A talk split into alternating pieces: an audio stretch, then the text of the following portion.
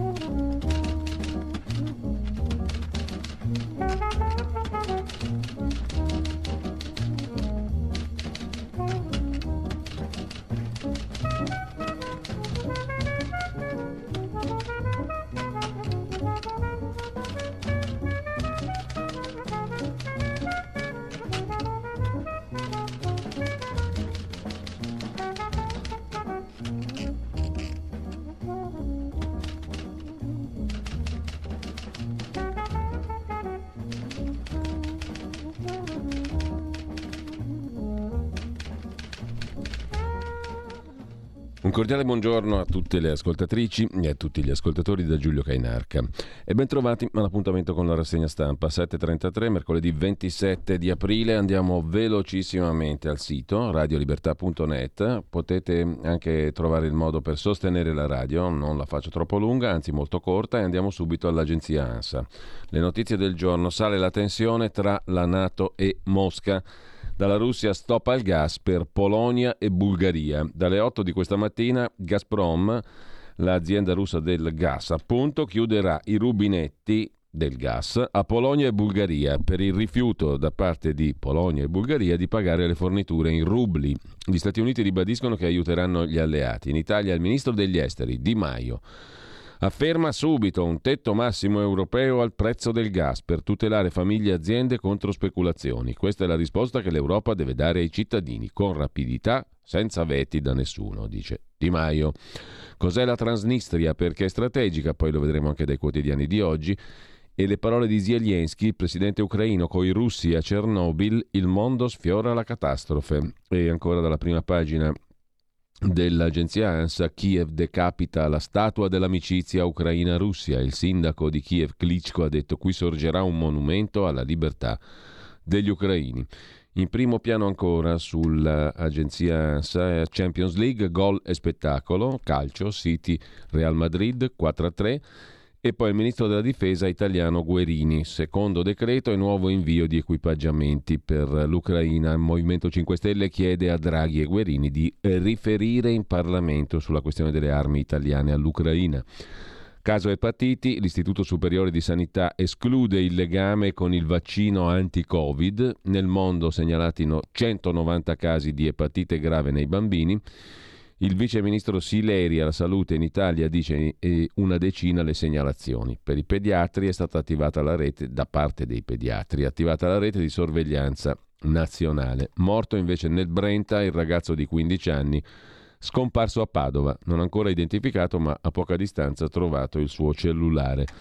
Caso Amazon, sempre dall'agenzia ANSA, sanzione a lavoratrice perché sta troppo in bagno, denuncia della Filt CGL e la battaglia di Twitter. Musk dice sono contro la censura, il nuovo padrone di Twitter. Tesla crolla e brucia 110 miliardi e Bezos lo stuzzica sulla Cina, poi vedremo perché che Musk sia cinesizzato.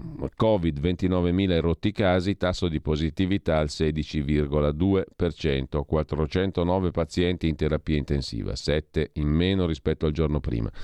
E infine, Consiglio Superiore della Magistratura, l'ok della Camera alla riforma, anche questo lo vedremo dopo meglio sulla base di alcuni articoli di giornale, stop alle porte girevoli, magistratura politica, si astiene Italia Viva, il testo passa al Senato. La riforma migliore possibile, ha detto la Cartabia, la ministra di Giustizia in tono vagamente volteriano, mentre addio a Assunta Maltir, um, Almirante, la passionaria della destra, moglie del fondatore dell'MSI, Memoria storica della destra italiana, scrive l'agenzia ANSA. Passiamo invece a dare un'occhiata anche all'agenzia AGI. La promessa di Kim Jong-un eh, potenzierò l'arsenale nucleare della Corea del Nord, dice il leader comunista all'esercito imparata. Il presidente della Corea del Nord, giusto appunto questo personaggio Kim Jong-un che continua a rimanere lì, nuove misure per rafforzare e sviluppare le nostre capacità atomiche, ha detto il soggetto. Pyongyang durante l'occasione ha sfoggiato il nuovo missile balistico intercontinentale, lo Hwasong 17. Pensare che uno così è un leader con bombe atomiche e compagnia bella fa una certa impressione. La Corea del Nord ha sfoggiato il nuovo missile balistico intercontinentale Hwasong 17 e ha promesso lo sviluppo del proprio arsenale lu- nucleare al ritmo più veloce possibile. Sempre dall'agenzia AGI poi sempre che ci arriviamo, soprattutto.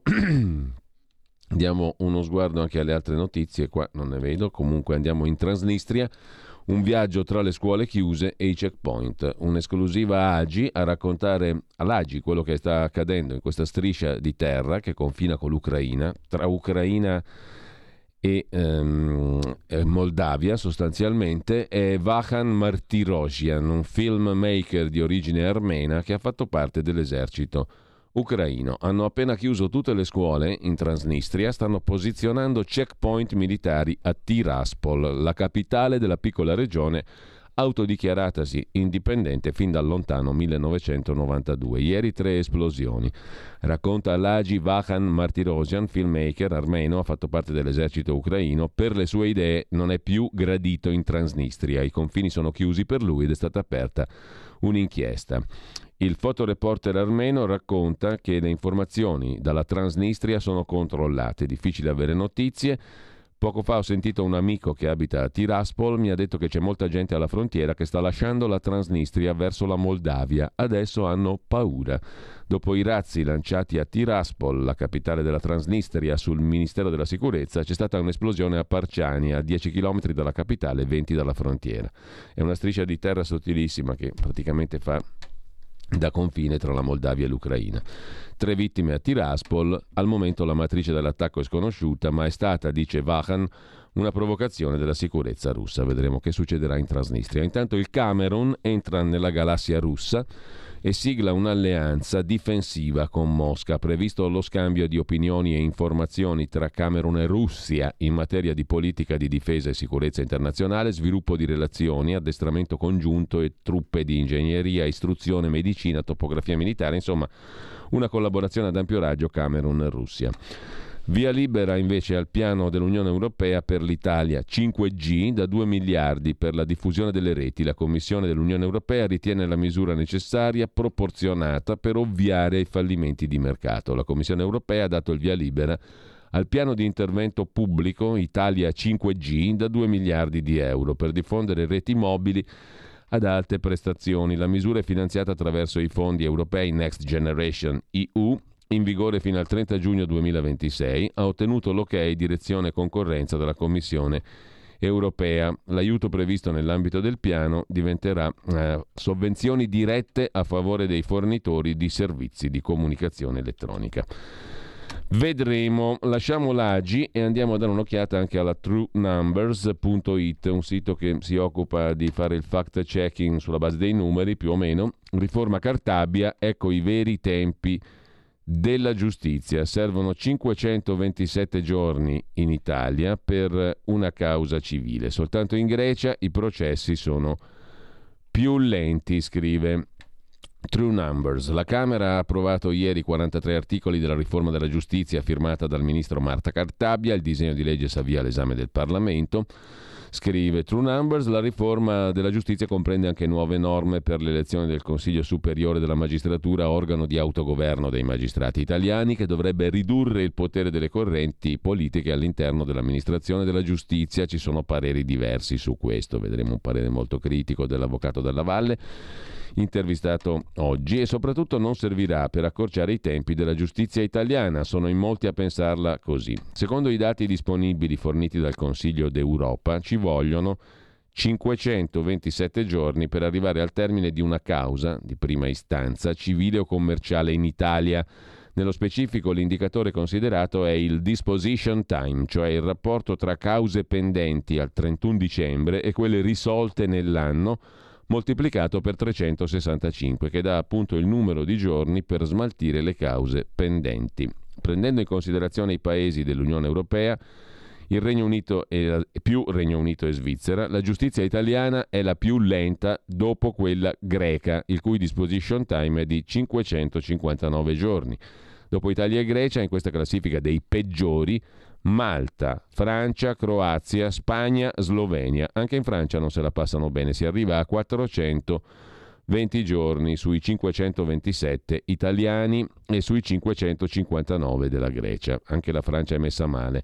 È la piccola Lituania il paese più efficiente. Bastano 82 giorni per arrivare a una sentenza una causa di prima istanza civile o commerciale. Batte anche il Lussemburgo, la Lituania. In Lussemburgo 94 giorni, Paesi Bassi e Svizzera sono poi i paesi migliori dopo i primi due, Lituania e Lussemburgo. E mm, i paesi più veloci sono molti all'est, Romania, Slovacchia, Ungheria, Cechia e Estonia, in questo caso è la vecchia Europa a essere più lenta, in Germania 220 giorni, peraltro molto meno che in Italia. Per quanto riguarda sempre alcuni numeri interessanti, eh, True Number si occupa anche dei bar gestiti da cinesi, a Milano più 55% in soli 9 anni, ma ce ne si è accorti tutti sostanzialmente di questo. Start Magazine, startmag.it invece ci dà un articolo interessante su chi finanzierà Elon Musk per comprare Twitter. Elon Musk e il CDA di Twitter hanno raggiunto l'accordo per l'acquisto della piattaforma social da parte di Elon Musk 44 miliardi di euro. A principio il board ha tentato di ostacolare l'avanzata di Elon Musk, che comunque è la persona più ricca del mondo, con una fortuna di 257 miliardi. Tuttavia ha solo 3 miliardi di dollari in contanti e attività liquide, secondo le stime di Bloomberg Billionaires Index. Musk può contare sul prestito da 25 miliardi e mezzo di dollari da un gruppo di banche guidate da Morgan Stanley, che è il consulente finanziario di Elon Musk. Si è anche impegnato a fornire 21 miliardi di dollari in equity commitment. Da parte di Musk rimane un mistero. Come farà a coprire la quota di 21 miliardi di dollari della transazione? Che ha personalmente garantito. Nel frattempo Standard Poor's ha messo il rating BB di Twitter in credit watch negativo a seguito dell'accordo di acquisizione. Con Elon Musk l'agenzia teme che la società e il suo debito subiscano un declassamento. Come si diceva, l'imprenditore statunitense si è assicurato 25 miliardi e mezzo di dollari di debito completamente impegnato e un equity commitment da 21 miliardi di dollari sul quale non ha fornito però dettagli. Oltre che da Morgan Stanley, i prestiti arrivano da Bank of America e da altri istituti, da Barclays a Société Générale fino a BNP Paribas e Mizuho Bank. 12 miliardi e mezzo sono garantiti da titoli Tesla, la cassaforte di Elon Musk, ma sull'equity commitment da 21 miliardi Musk ha fornito dettagli, un percorso per il, non ha fornito dettagli, un percorso per il miliardario americano è trovare investitori che la pensano allo stesso modo e aderiscano alla sua visione su Twitter. A proposito di Twitter e di Covid, a Repubblica si critica il ministro Speranza, ma punta appunto solo su Twitter. Il numero di decessi Covid continua a essere un tema dibattuto. Il giornalista di Repubblica, Antonello Guerrera, corrispondente dalla Gran Bretagna di Repubblica, ha pubblicato un tweet confrontando i dati dell'Italia e del Regno Unito, due paesi che hanno affrontato in modo molto diverso la pandemia. Ecco cosa ha scritto Guerrera nel giorno della festa della liberazione.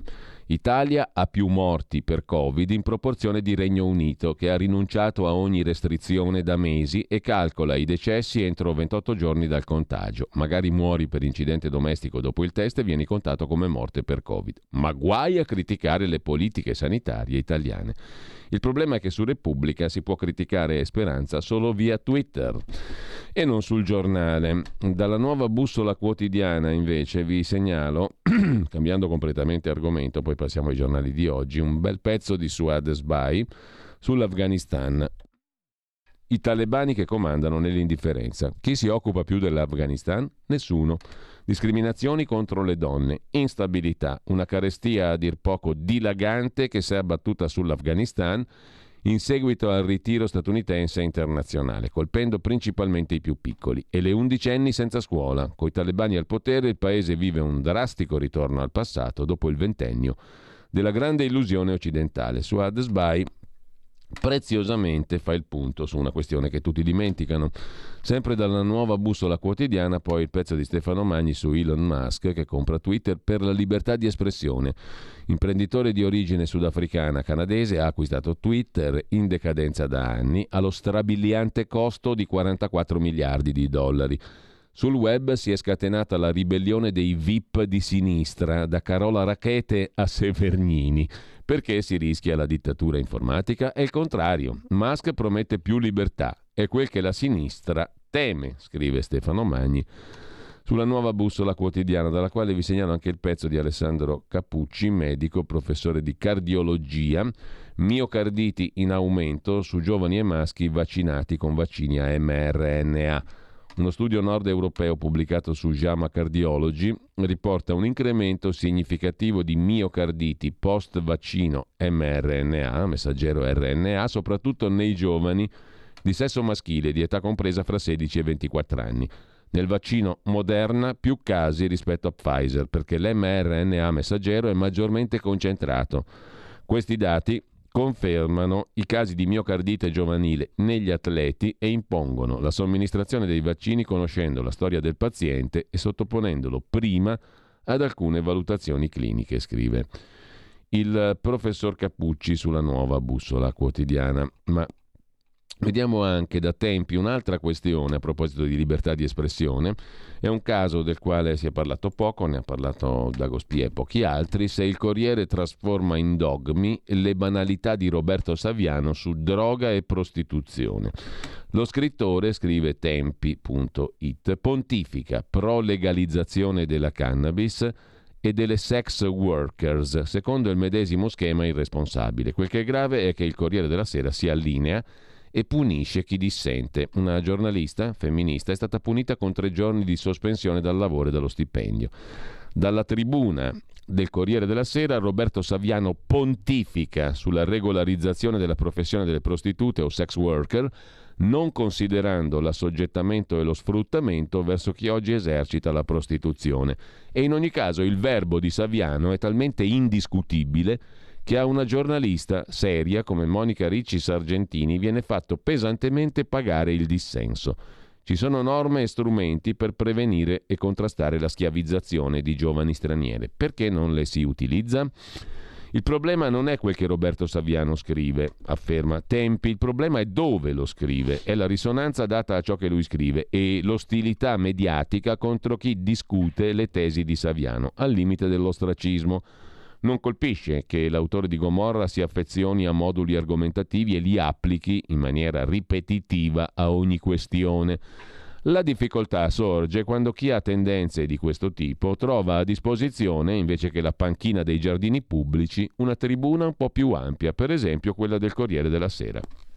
Da sempre il nostro giornale scrive Il, eh, il, nostro, cioè Saviano, in realtà sostiene la legalizzazione della droga, della cannabis, con argomenti agevolmente confutabili. La sua tesi è che la droga è già libera, venduta da migliaia di pusher, controllata dalle mafie, con la legalizzazione la sottrai al loro controllo, la poni sotto il controllo dello Stato, che è come se per combattere il dilagare della corruzione si consentisse ai pubblici dipendenti un livello minimo di corruttela, magari introducendo un margine di profitto per l'ufficio di appartenenza. Qualche giorno fa, nella rubrica che ha su 7, il settimanale del Corriere della Sera, Saviano ha trasferito la medesima logica alla prostituzione. E dopo aver ribadito mh, mm, che sarebbe ancora la longa manus del Vaticano a impedire che su fine vita e cannabis gli italiani possano esprimersi, il camorrologo è passato alla prostituzione per sancire, anzitutto, che la legislazione sul tema in Italia è ferma agli anni 50 e criminalizza. Si deve parlare di sex worker, ha scritto Saviano, non di prostituzione, per porre l'accento sul fatto che si tratta di una categoria professionale che chiede di essere considerata tale senza i pregiudizi. Le relazioni di potere che si instaurano con chi gestisce il lavoro dei sex workers e con i clienti necessitano di essere regolamentate per evitare abusi come in tutti i lavori. E Saviano accompagna lo scritto con una fotografia, confermando che se un lettore non ne coglie il senso, perlomeno capisca le figure. Nella foto che ho scelto questa settimana, un materasso. Ecco cosa accade quando lo Stato preferisce l'illegalità alla regolamentazione perché criminalizzare un fenomeno non lo elimina, regolamentarlo tutela chi vi è coinvolto. Così per la droga come per la prostituzione, scrive Tempi. Ebbene, il punto è che a un certo momento una giornalista del Corriere della Sera ha deciso di contrapporsi a questa posizione. Monica Ricci Sargentini, firma della redazione Esteri e già caporedattore dell'Unità, eh, firma del Corriere, non ha condiviso, ha condiviso i contenuti di una critica a Saviano e ne ha dato notizia in privato a una conoscente. La direzione del Corriere della Sera, sentite un po', perché questa giornalista ha condiviso in privato la critica a Saviano la direzione del Corriere della Sera, venuta casualmente a saperlo, le ha inviato una lettera di richiamo. Alla replica della giornalista le ha inflitto la sanzione disciplinare della sospensione di tre giorni dal lavoro, cioè una giornalista del Corriere della Sera in privato condivide una critica a Saviano, il Corriere della Sera viene a saperlo e la sospende per tre giorni dal lavoro e dallo stipendio.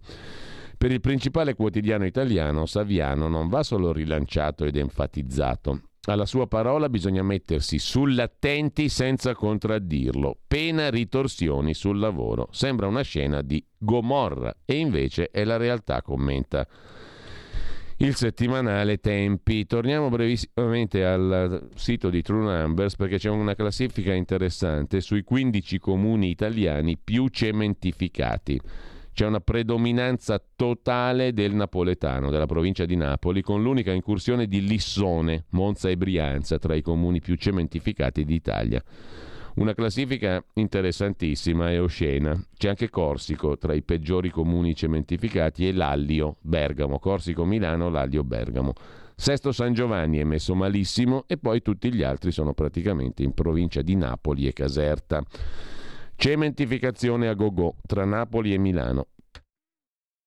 Ma lasciamo anche True Numbers. Vi segnalo invece dal sito della Fondazione David Hume di Luca Ricolfi l'articolo di Dino Cofrancesco del, dell'altro giorno di ieri sul perché non festeggio, scrive Cofrancesco, la vittoria di Macron. Se avessi la cittadinanza francese avrei votato anch'io per Emmanuel Macron, ma non mi associo ai festeggiamenti per la sua vittoria. Macron è poco amato dai francesi, ha uno scarso seguito, soltanto lo spettro del presunto sovranismo lepeniano e sovranismo sta per fascismo lo ha riportato all'Eliseo. Ma che democrazia è? Quella in cui vince soltanto chi rimane l'unico candidato presentabile perché l'avversario non è considerato normale ma nemico o Satana. Ho un terribile sospetto, scrive Cofrancesco, che le sinistre di governo, perdenti su tutta la linea, gli operai francesi hanno votato per Marine Le Pen, abbiano trovato il modo di rimanere sempre in sella. Basta evocare Annibale alle porte per ottenere un'assicurazione sulla vita, una facile maggioranza elettorale leader post-comunisti che non hanno nessun serio progetto in mente, che sono a rimorchio in Italia e in Europa dei poteri forti, dedicano, non a caso, tutte le loro energie alla demonizzazione dei populisti, sostenuti da giornali che sono fogli d'ordine al servizio dello squadrismo intellettuale che caratterizza ormai gran parte della political culture, forse non soltanto in Italia. Un giornalista non certo Wertfrei come Gianni Riotta, in un articolo del 22 aprile Tribalisti contro globalisti su Repubblica, si è quasi compiaciuto per il fatto che alla divisione tradizionale destra-sinistra si sia sostituita quella tra patrioti rinchiusi in confini ancestrali e globalisti che guardano al mondo.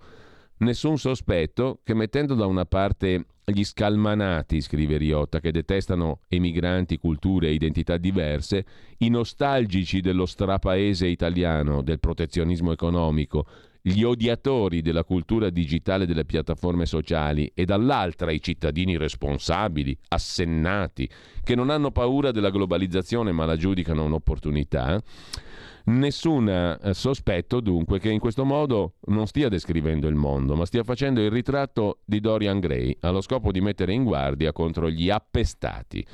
È la fine della dialettica politica, scrive Dino Cofrancesco, è la fine dello stesso spirito dell'Occidente, impensabile senza la consapevolezza che nel conflitto politico e sociale ci sono verità sia in uno schieramento che nell'altro. Che dialogo ci può essere tra i virtuosi globalisti esaltati da Riotta e i perversi tribalisti. I primi, a suo dire, hanno contribuito a sradicare la miseria da sterminati paesi, ma contraendo lo status di ceti medi e lavoratori. E tuttavia solo loro sanno come porvi rimedio e come si possa essere veri patrioti, sereni della propria identità, lingua, classici, tradizioni, curiosi di incrociarla con altri senza paure. Insomma, tutti i civilizzati sulla stessa barca, riassume Dino Cofrancesco sul sito della Fondazione Yum. E i barbari buttiamoli pure in mare. Non può esserci vera partita tra il bene e il male, giacché il secondo va espulso dal campo di gioco. In realtà, osserva Cofrancesco, in una vera democrazia liberale, quanti competono per il potere non si dividono in eletti da una parte e dannati dall'altra. Se i dannati ottengono voti vuol dire che vengono incontro a interessi, bisogni, paure, anche ossessioni se si vuole, che sono da tenere in seria considerazione, giacché si richiamano pur sempre a valori diversi, ma tutti in sé rispettabili. In una società aperta non si vince mai per KO, ma solo ai punti. Avrei preferito Macron a Le Pen, conclude con Francesco, non perché la seconda è satanica, ma perché pur non nascondendomi le poche buone ragioni del Rassemblement National, il presidente uscente mi dava più affidamento in politica estera. Sono disposto ad ammettere che i populisti e i sovranisti italiani generino non poche riserve, ma i loro avversari sono forse migliori? Discendono dai lombi di Cavour, Giolitti De Gasperi? Ormai perfino nei salotti liberali fare i nomi di Matteo Salvini e di Giorgia Meloni è come fare il nome di Silvio Berlusconi negli stessi salotti trent'anni fa. Non parliamo dei dipartimenti universitari. Se si chiede però quali battaglie sovraniste sono intollerabili per un paese civile, quando non si tirano in campo le solite politiche di limiti all'immigrazione ribadite da Trump come da Biden, che non ha tolto un mattone dal muro fatto costruire da Trump, si ottengono risposte vaghe e generiche che alludono a presunti razzismi a persecuzione dei diversi, alla bocciatura, che ho salutato con sollievo, della legge Zan, all'apologia del fascismo, che spesso consiste nel riproporre verità scontate per la storiografia revisionista. Vero è, conclude con Francesco, che lo snobismo etico-estetico con cui si guarda alla destra italiana ha una funzione precisa, quella di farci sentire parte di una comunità di linguaggio che ci consente di venire tollerati, se si è liberal conservatori, nei circoli che contano. Chiaro come il sole questo pezzo di Dino Confrancesco sulla fondazione del professor Ricolfi, sulla fondazione David Hume. Andiamo a vedere adesso le prime pagine dei quotidiani di oggi. Partiamo dal Corriere della Sera. Ah, intanto in taglio alto l'architetto Renzo Piano, pur sempre senatore a vita dell'ottima Repubblica Italiana, ci racconta che oggi l'Europa è una città diffusa. Così riassume L'intervista di Aldo Cazzullo, il Corriere in prima pagina. Il titolo d'apertura è però dedicato alle armi a Kiev e mm, a Putin che ovviamente minaccia. Rappresaglie se ci colpite. Anche Berlino invia blindati, lo zar dice Donbass e Crimea o non tratto. E poi la foto del giorno, quella della decapitazione della statua russo-ucraina. Sofia e Varsavia, il Cremlino taglia il gas, mentre Mosca accelera bombe a tappeto su città e strade. Donna Assunta Almirante è morta ieri a 100 anni, la moglie di Giorgio Almirante, leader storico del movimento sociale italiano, pur non essendo mai stata fascista, vengo da una famiglia antifascista, diceva lei, è diventata una specie di cassazione sulle scelte della destra, scrive il Corriere della Sera, pur non essendo mai stata fascista. Pausa. Radio Libertà. Veniamo da una lunga storia e andiamo incontro al futuro con spirito libero per ascoltare tutti e per dare voce a tutti. Stai ascoltando Radio Libertà. La tua voce libera, senza filtri né censura. La tua radio. Torniamo brevemente alla prima pagina del Corriere della Sera. Da maggio liberi tutti in tema di Covid, nuove misure, restano le mascherine per cinema, autobus e treni. Il caffè di Don Massimo Gramellini, intitolato oggi La questione morale, ci vuole il cuore, non il ragionamento e gli interessi per guardare all'Ucraina, dice il nostro arciprete. Con ciò lasciamo la prima pagina del Corriere della Sera per andare a vedere rapidissimamente le altre prime pagine. A volo d'uccello, come si suol dire, passiamo ad avvenire il quotidiano di ispirazione cattolica. La guerra, un virus che infetta è il titolo d'apertura, nuovo attentato di matrice dubbia che rischia di accendere il conflitto in Transnistria e a 36 anni dall'incidente di Chernobyl torna lo spettro delle radiazioni nucleari tra battaglie intorno alle centrali e minacce atomiche. A centropagina però c'è il caso Twitter. L'uomo più ricco del mondo, Musk, si definisce un assolutista della libertà di parola e dice che vuole proteggerla, ma la sua storia, scrive Avvenire, Dice che non disdegna di abusare di questa libertà. Ancora venerdì scorso faceva body shaming contro Bill Gates e approfittare della propria influenza per ottenere vantaggi. I suoi piani per il social network non sono chiari. L'esperta delle comunicazioni Vittadini dell'Università Cattolica dice che la svolta liberista appare anacronistica. Scettica anche l'economista Corro Her della Bocconi, l'imprenditore rischia di snaturare l'essenza della piattaforma. Va de retro Buzzurro, insomma. E lasciamo anche avvenire per andare a dare un'occhiata al domani di Carlo De Benedetti. Che cosa scrive il giornale diretto da Stefano Feltri in prima pagina? Conferenza di Rammstein ieri in Germania, c'erano tutti i big della Nato, ora è davvero la nostra guerra, scrive domani. La Nato diventa l'arsenale dell'Ucraina. I ministri della difesa dell'Alleanza Atlantica hanno deciso nuove, imponenti spedizioni di armi e l'obiettivo è portare l'esercito ucraino al livello di quelli occidentali. Insomma, siamo in guerra. A Mosca va in scena anche la crisi dell'ONU e Putin stacca il gas dalla Polonia e dalla Bulgaria. Intanto la Camera se ne frega dei magistrati e approva la riforma del CSM, l'accordo di maggioranza regge, soltanto Italia Viva vota tutti gli ordini del giorno contro il parere del governo, i magistrati criticano la riforma Cartabia, ma crescono i dubbi sull'utilità dello sciopero su cui si deciderà il 30 aprile. Un'altra notizia eh, interessante, approfondisce Daniele Martini su domani, pagina 7. Il magnate di MSC Crociere scuote il sistema dei trasporti. Stiamo parlando di Gianluigi Aponte, armatore. In mezzo secolo di attività ha pervaso il mercato dei porti, delle merci via treno, ha intrattenuto ottimi rapporti con Macron e ora studia la possibilità di acquistare Ita Airways, cioè l'evoluzione ultima di Alitalia. A 81 anni Gianluigi Aponte ha scelto l'Italia.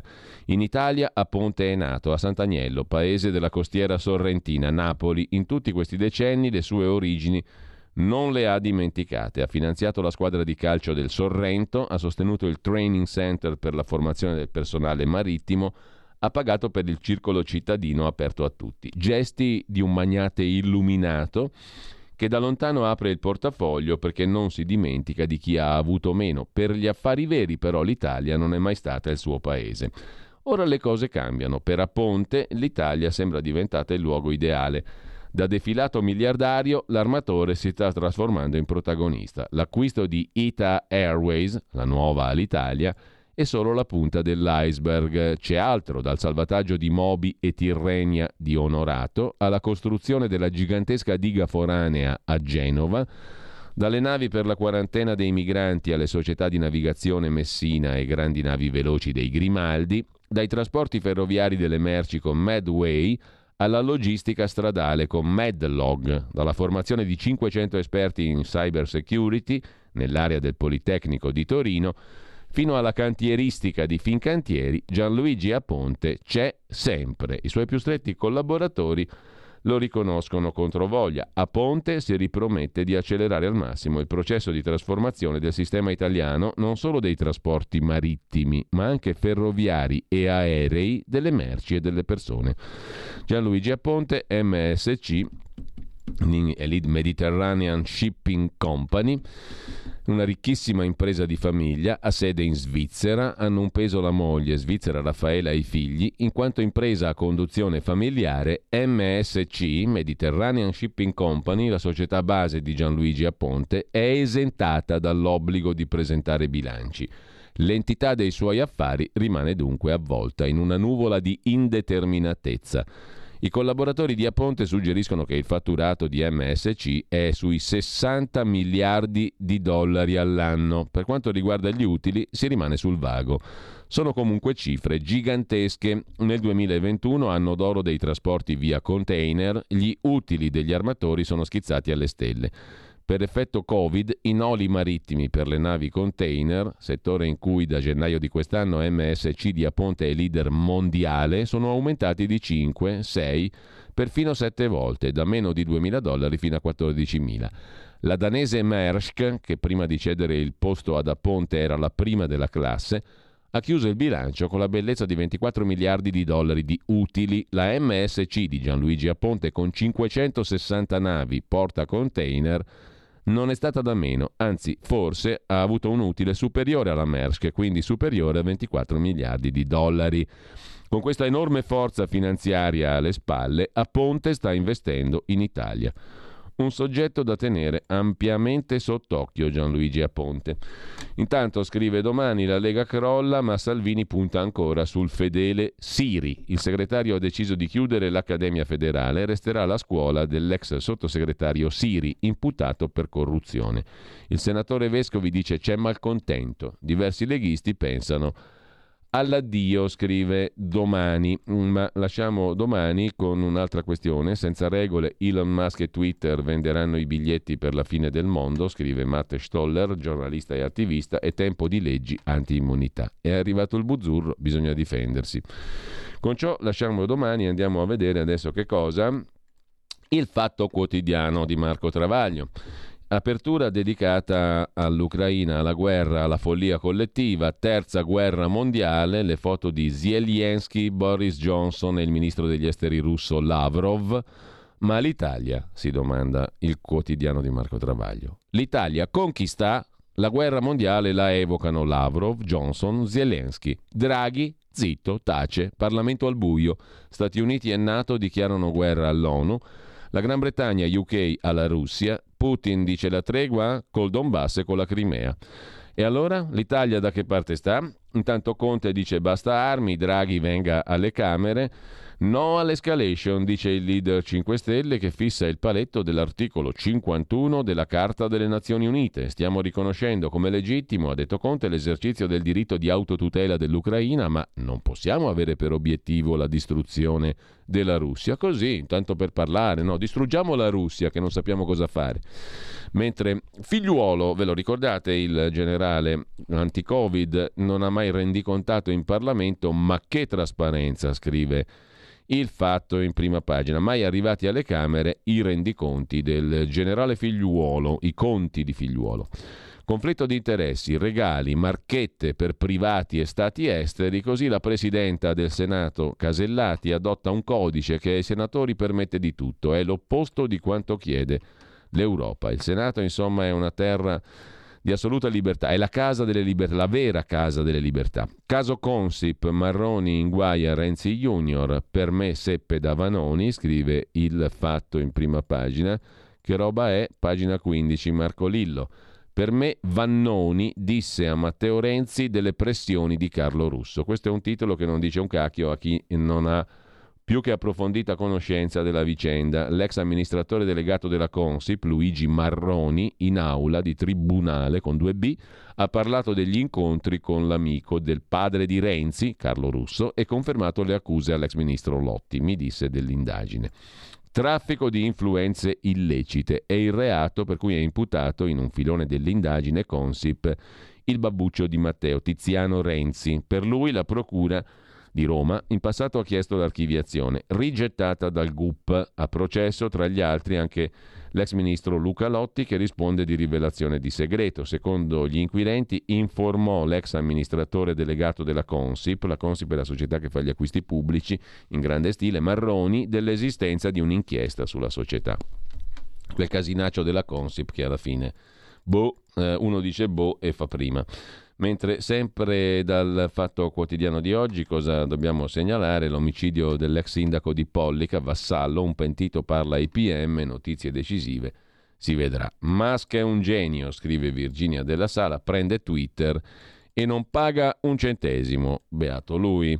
Ora Musk può tutelare la sua libertà di fare affari. Il miliardario ha messo l'uccellino di Twitter in gabbia, scrive il Fatto Quotidiano. L'accusa di Bezos, Amazon, Jeff Bezos, sui legami con Pechino.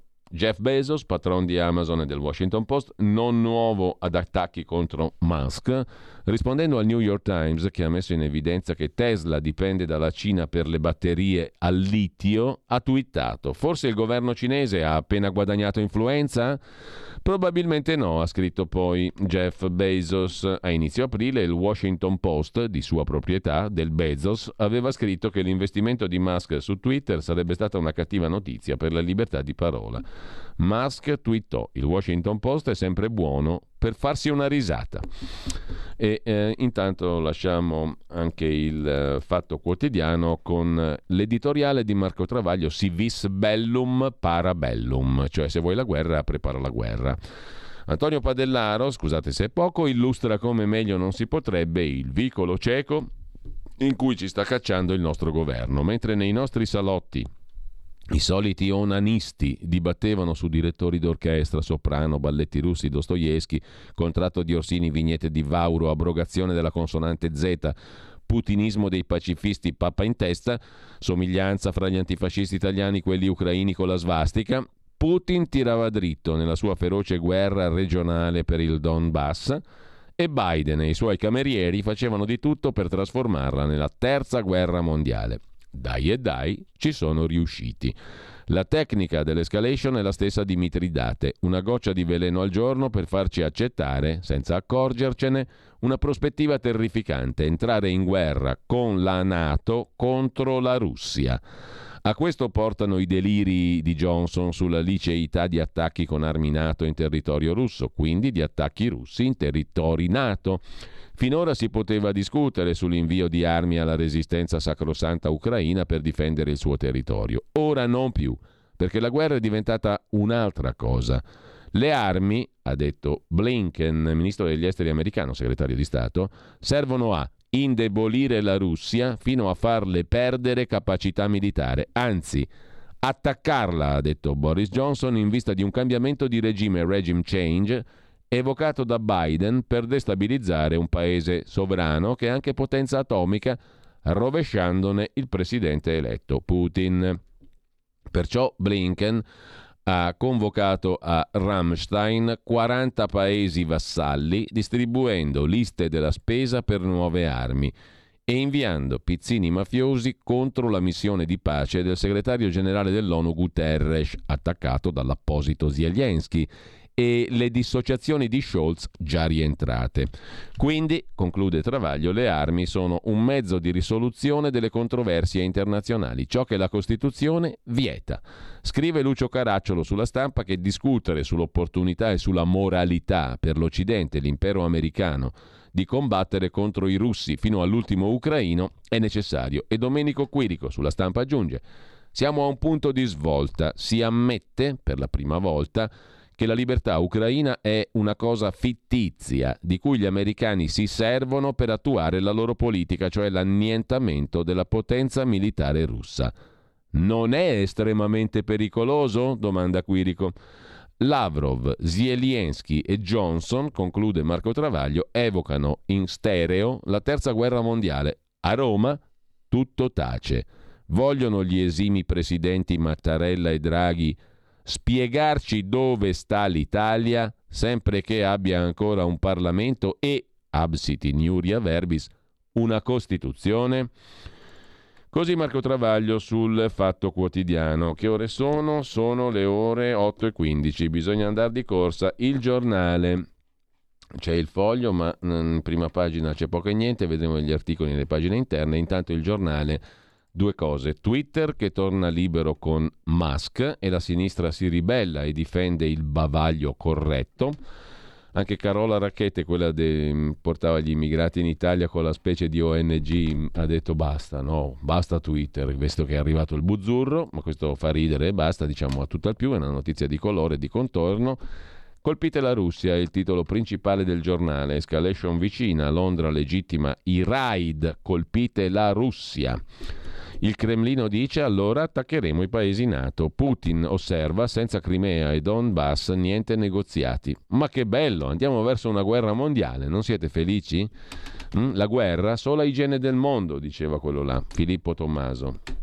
Doni costosi ai senatori, all'agonia sopra i 250 euro, nuovo codice deontologico approvato dal Consiglio di Presidenza del Senato e voluto dalla Presidenta Casellati, che impone ai senatori di rispettare comportamenti che non siano contrari al buon costume e lesivi del prestigio del Senato. Bisognava metterlo per iscritto, pensa un po' che i senatori non dovevano avere comportamenti contrari al buon costume e lesivi del prestigio del Senato.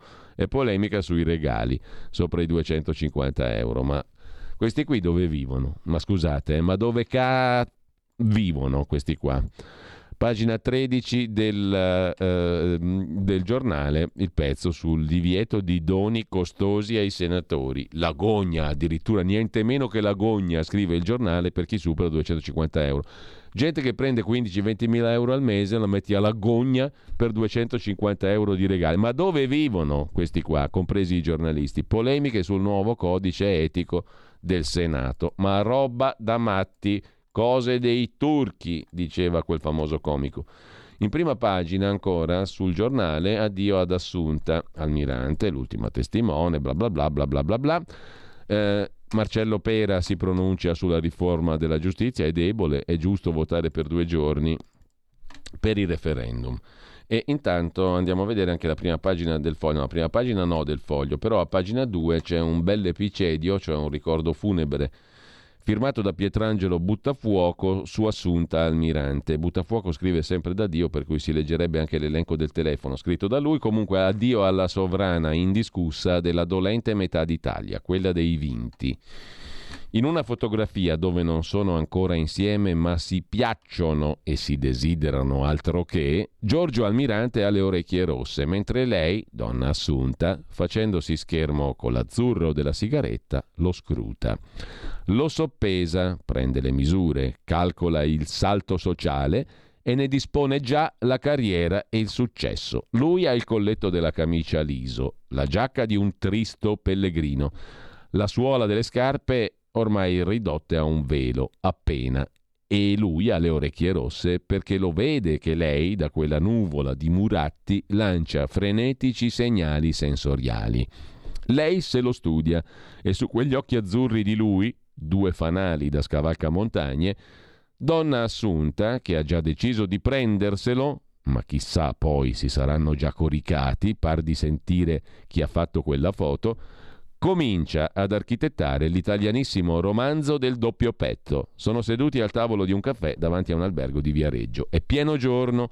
Con loro c'è un'altra coppia, un uomo e una donna elegantissimi, entrambi sorridenti con gli occhiali da sole.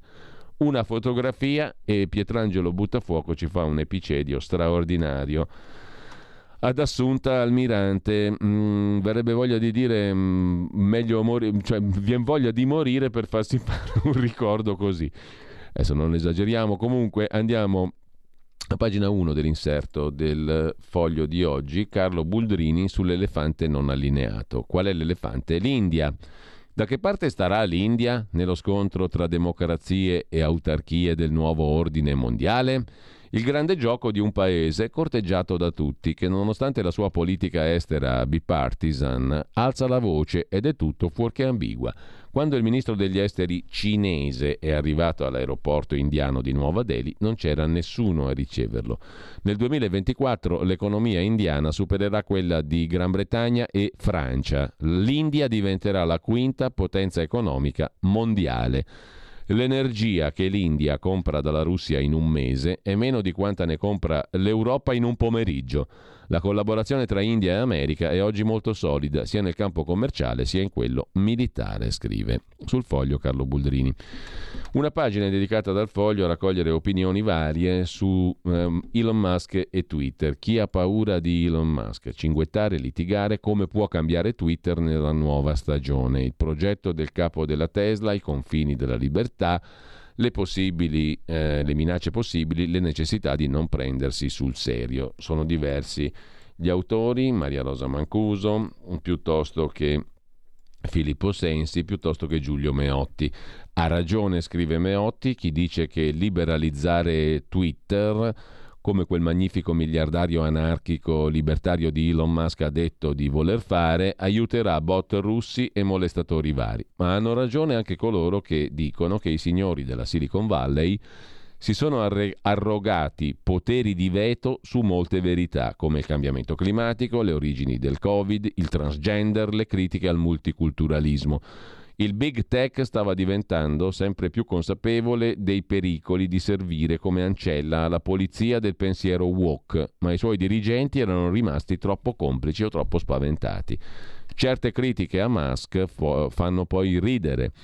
Un ex capo di Reddit ha chiesto al governo di intervenire per impedire ai ricchi di controllare i nostri canali di comunicazione e lo ha scritto sul Washington Post di proprietà di Jeff Bezos.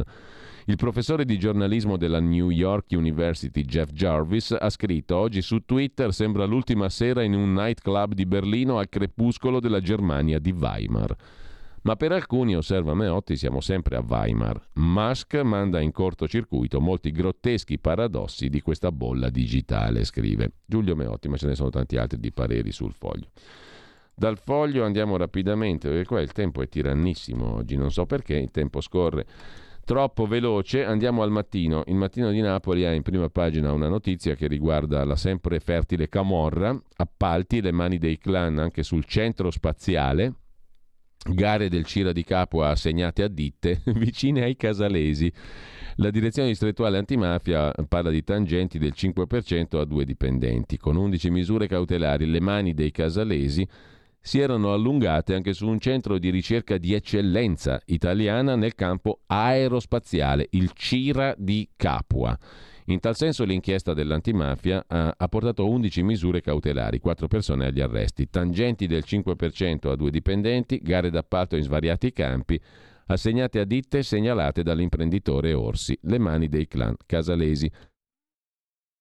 A Napoli invece sosta selvaggia e i parcheggiatori abusivi che cacciano i carro attrezzi, ma questo fa parte diciamo mh, di qualcosa di normalissimo, di antico, di, di straordinariamente valido. Mentre sempre dal primo piano del messaggero di Roma c'è un'altra notizia che riguarda il campo della sanità, pronto il contratto della sanità in arrivo aumenti fino a 200 euro, accordo tra governo e regioni per 650.000 lavoratori. Arriva la schiarita sul rinnovo del contratto sanità, 650.000 dipendenti pubblici tra infermieri, personale amministrativo, altre figure professionali. In arrivo aumenti fino a 200 euro. Il ministro Franco, invece, economia, ha parlato su Montepaschi, via il tabù sull'estero, valuteremo ogni offerta. Anche una banca straniera potrà partecipare alla privatizzazione del Monte Paschi di Siena, ha detto il ministro dell'economia. Vediamo anche la prima pagina del quotidiano nazionale, giorno, nazione, resto del Carlino. Ora si parla di terza guerra mondiale, il titolo principale, e poi l'abbattimento della statua che esaltava la vicinanza fra ucraini e russi. All'arco dell'amicizia dei popoli di Kiev è stata decapitata la statua che raffigura un operaio russo rotola la testa dell'amicizia perduta, scrive il quotidiano nazionale in prima pagina. Andiamo a vedere anche il tempo di Roma, apertura dedicata a tutta pagina a Mosca che minaccia il mondo. Terza guerra mondiale, pericolo reale. Per la verità, non è che solo Mosca minaccia il mondo, qua il mondo lo minacciano in tanti compreso il premier inglese Johnson. L'Ucraina deve avere il diritto di attaccare il suolo russo, insomma gli piace a un sacco di persone fare la guerra.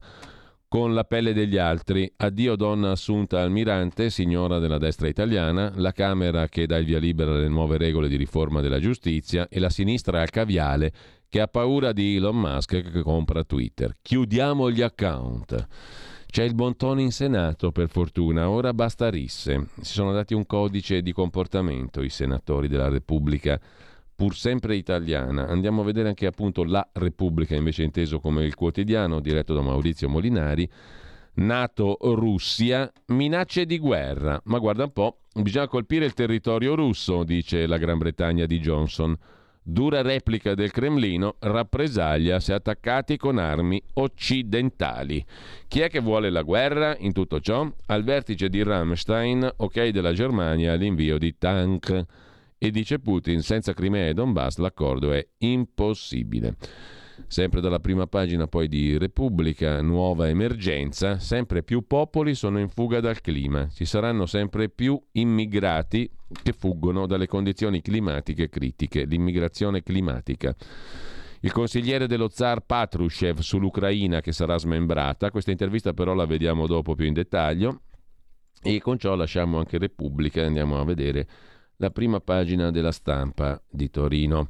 Prima pagina dedicata in apertura all'Occidente unito contro Mosca. Londra ha detto che è giusto colpire in Russia con le nostre bombe. Nostre di chi? Il Cremlino è, si dice pronto alla rappresaglia e ordina il blocco del gas a Polonia e Bulgaria. Colpire in Russia, buttare giù Putin è la nuova parola d'ordine. Col che si capisce che dell'Ucraina ne frega niente a nessuno sostanzialmente. A Ramstein nasce l'alleanza tra 40 paesi. La Germania manderà i tank a Kiev Schiaffo di Putin a Guterres. Sul Donbass non cedo.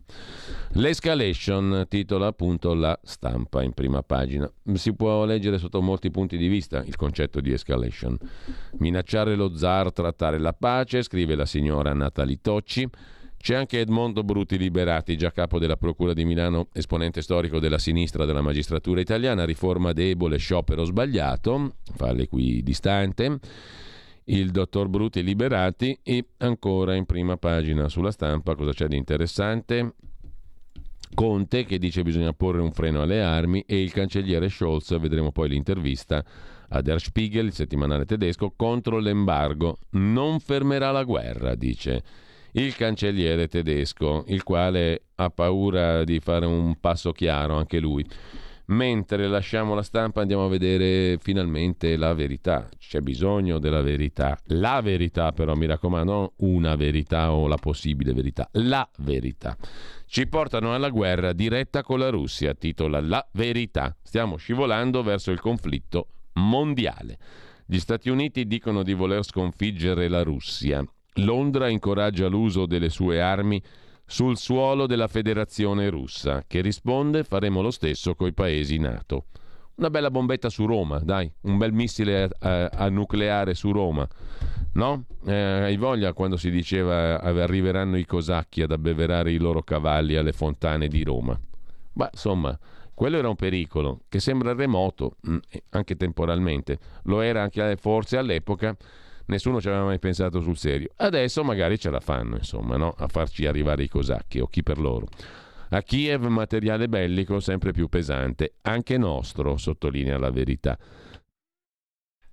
C'è un libro, scrive il direttore Belpietro, dello storico australiano Christopher Clark, che descrive in maniera esemplare come si arrivò alla prima guerra mondiale. Il tomo edito dalla terza a 700 pagine si intitola I sonnambuli Un'intestazione mai più azzeccata. Imperatori, re, ministri, ambasciatori, generali erano apparentemente svegli in quel principio d'estate del 1914, ma si avviarono verso il primo sanguinoso conflitto del Novecento a occhi chiusi, scrive Belpietro, senza consapevolezza dell'orrore che si stava preparando. I sonnambuli ci stanno conducendo anche oggi al conflitto mondiale.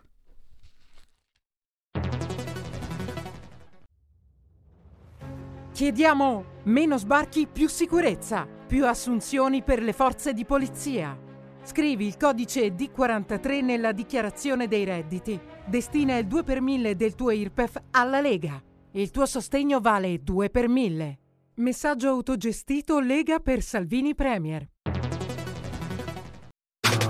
Stai ascoltando Radio Libertà. La tua voce libera, senza filtri né censura. La tua radio.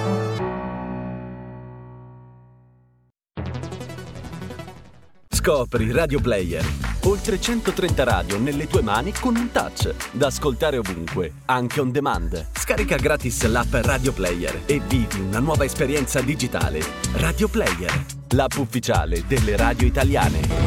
Anche Radio Libertà è su Radio Player Italia.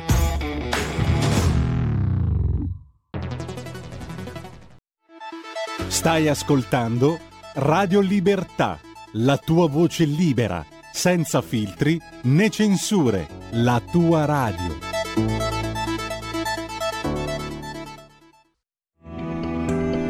Il meteo.it presenta le previsioni del giorno. Pressione atmosferica in aumento su tutto il paese. Ciò garantirà un'ampia presenza di sole nel corso della giornata e temperature giocoforza in generale aumento. In mattinata i cieli si presenteranno sereni o al massimo poco nuvolosi da nord a sud, con qualche addensamento quasi esclusivamente sulle aree alpine orientali di confine, dove col passare delle ore potrebbero anche verificarsi dei rovesci. Nel pomeriggio non sono attese variazioni particolarmente rilevanti e avremo dunque ancora bel tempo quasi ovunque. Le previsioni di ilmeteo.it tornano più tardi. Una buona giornata da Stefano Ghetti. Avete ascoltato le previsioni del giorno. Rieccoci in onda.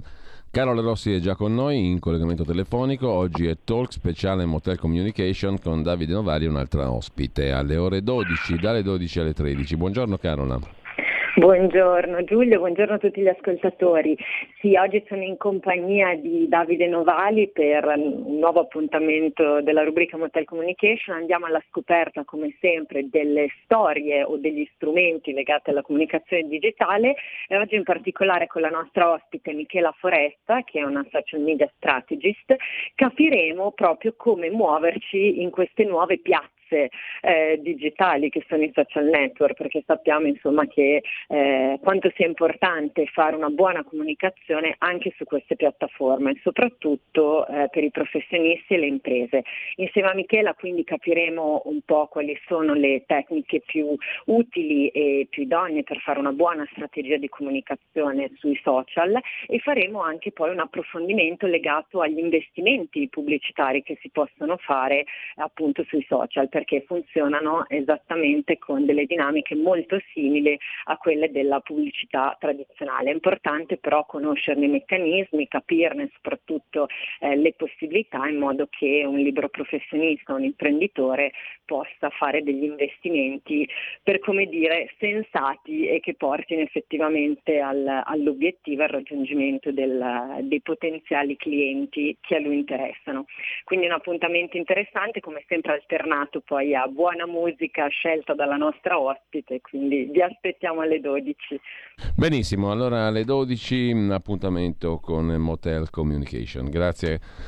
A Carola Rossi, buona giornata Carola, più tardi. A dopo, buona giornata. Vi segnalo già che ci siamo, oltre la pagina, dopo alle 9.30 dovremmo, perché non ci siamo riusciti a sentire bene ieri con Carlo Cambi, ma la rubrica gli scorretti credo che vada regolarmente in onda eh, dalle 9.30 alle 10.30 e poi l'appuntamento della mattinata con Pierluigi Pellegrin oltre la pagina anche quest'oggi ospiti eh, molto interessanti. Alle 10.40 Sergio Luciano, direttore di Economy, la questione dell'economia e dei rincari, il caro energia, i mutui che volano, il calo dei redditi, la Banca Centrale Europea che blocca l'acquisto dei titoli di Stato, insomma il fronte economico è particolarmente complesso e ricco di stimoli, anche mm, di eh, necessità di approfondimenti e di analisi. Alle 11.05 col professor Stefano Zecchi che ha scritto un articolo su Putin e Kirill sulla questione religioso-politica in Russia. Matteo Mion alle 11.35, avvocato civilista e firma di Libero, sull'algoritmo della giustizia che si profila dietro l'angolo. L'utilizzo dell'algoritmo anche per emettere sentenze. Tema quanto mai di attualità. Questo per quanto riguarda la nostra mattinata, poi c'è Semivarin e i territori vari, dopodiché abbiamo anche in serata un altro appuntamento da non perdere. Tra gli ospiti di Zoom, il drive time in mezzo ai fatti condotto da Antonino Danna, Gian Michalessin, inviato del giornale, scrittore che conosce da 40 anni la violenza delle guerre, ha raccontato l'Afghanistan, l'Iraq, la Siria, la Libia e fa il punto sulla guerra in Ucraina, dal punto di vista anche del cosa succederà eh, per la Russia e per i territori dell'Ucraina, quale sarà lo sviluppo del conflitto e come peserà su tutti noi, a partire dalle 18 questa sera. Mm, intanto, primo brano musicale di oggi, Cosa ascoltiamo? Lo scopriamo subito. Ascoltiamo mm, quest'oggi mm, la musica per i reali fuochi d'artificio, la bourrée in particolare. La bourrée è un'antica danza francese dell'Alvernia, a due tempi, veloce, accentata sul battere, ne esiste anche una versione a tre tempi. Comunque, al di là di questo, Georg Friedrich Handel ha composto la musica per i reali fuochi d'artificio, che è una suite orchestrale composta nel 1749 su commissione del re di Gran Bretagna Giorgio II. Il pretesto per la composizione di quest'opera fu la firma del Trattato di Aquisgrana, 18 ottobre 1748, che mise fine alla guerra di successione austriaca. Il re di Gran Bretagna volle che si celebrasse l'avvenimento con grandi festeggiamenti e con fuochi d'artificio prodotti da una macchina incredibile, una gigantesca struttura di legno detta Machine, appunto, costruita dallo scenografo teatrale italiano Giovanni Nicolò Servandoni. Una macchina per i fuochi lunga 124 metri, alta 34, che venne completata soltanto il 26 aprile 1749 e oggi appunto era il giorno previsto per i festeggiamenti e per la musica per i reali fuochi d'artificio. Ci furono anche una serie di inconvenienti, prese fuoco, morirono persone. Comunque, musica maestro.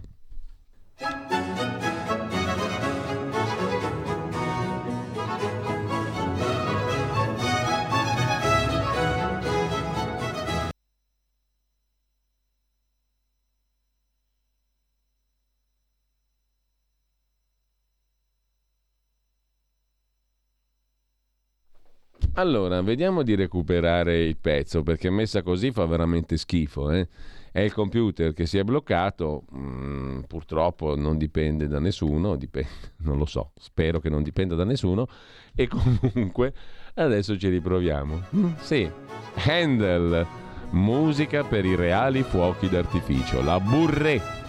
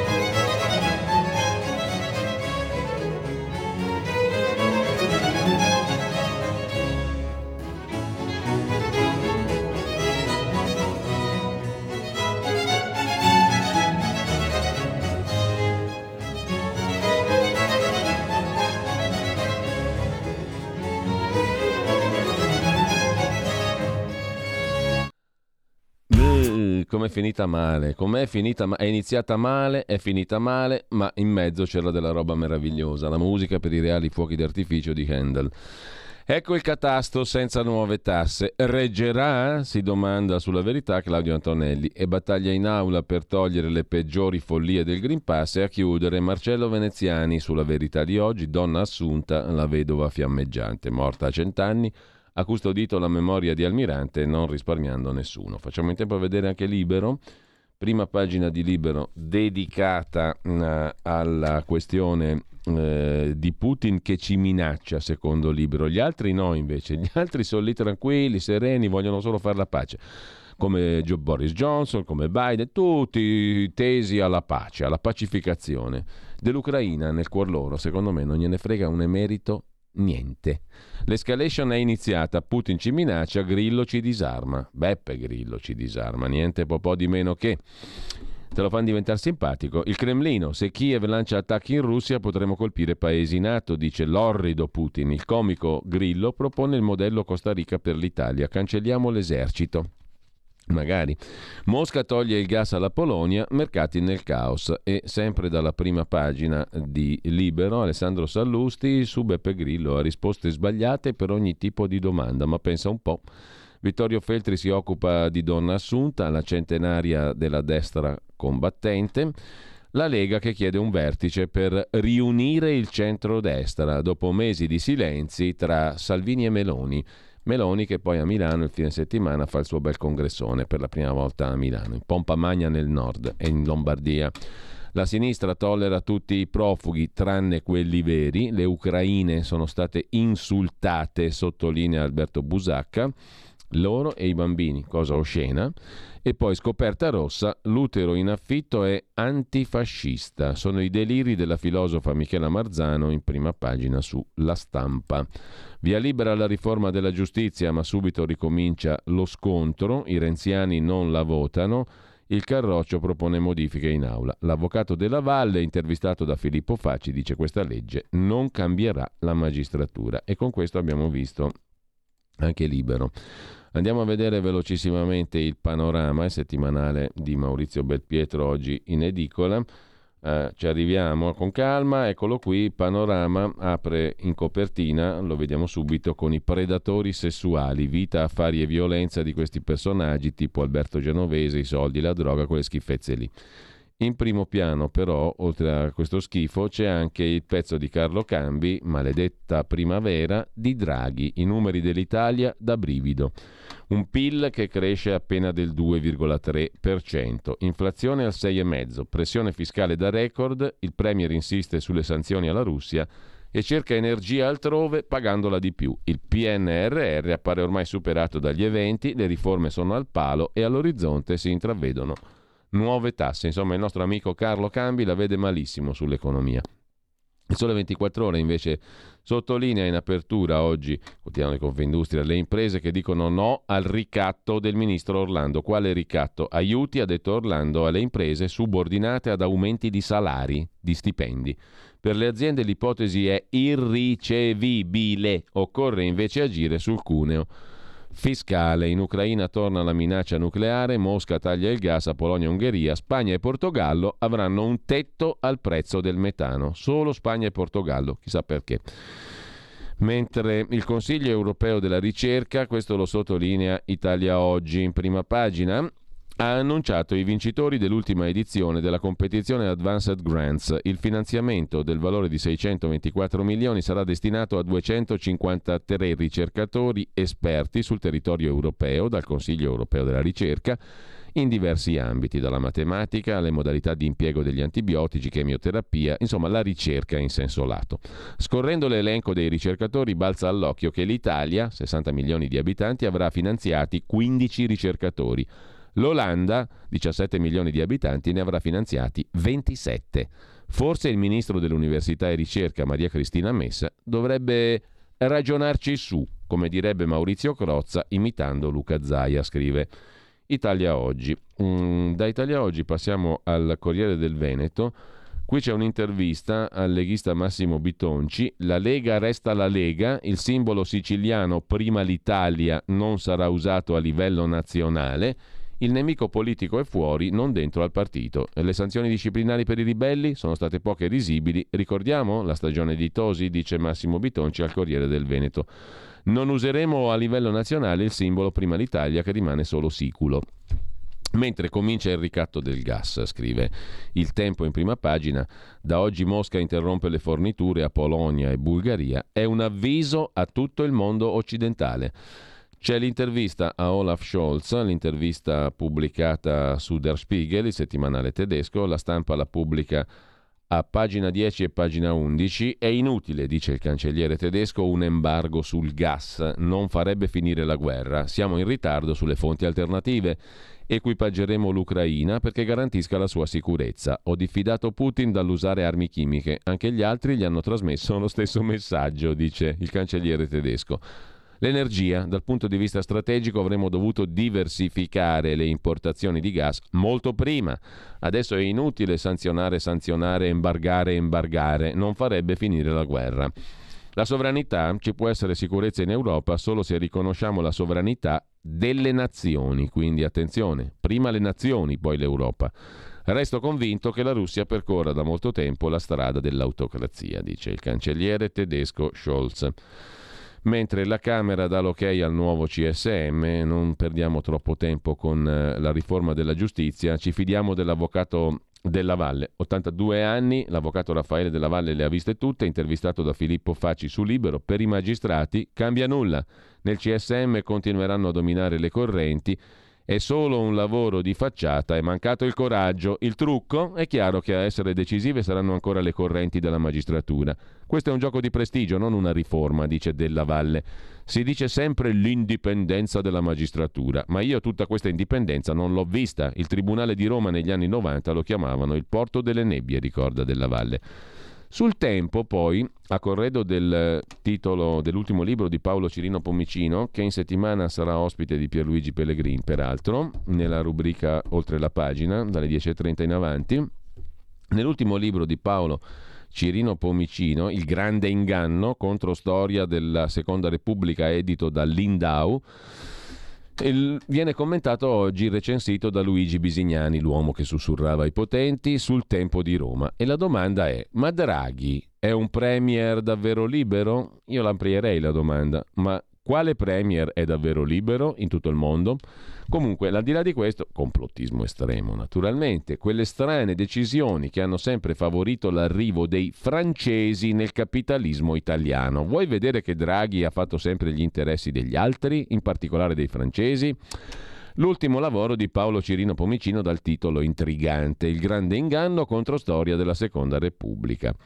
Il commento di Luigi Bisignani. Fino a che punto Draghi è uomo libero nelle sue scelte come lo furono De Gasperi e Fanfani? È la domanda delle domande contenuta nell'ultimo libro di Paolo Cirino Pomicino.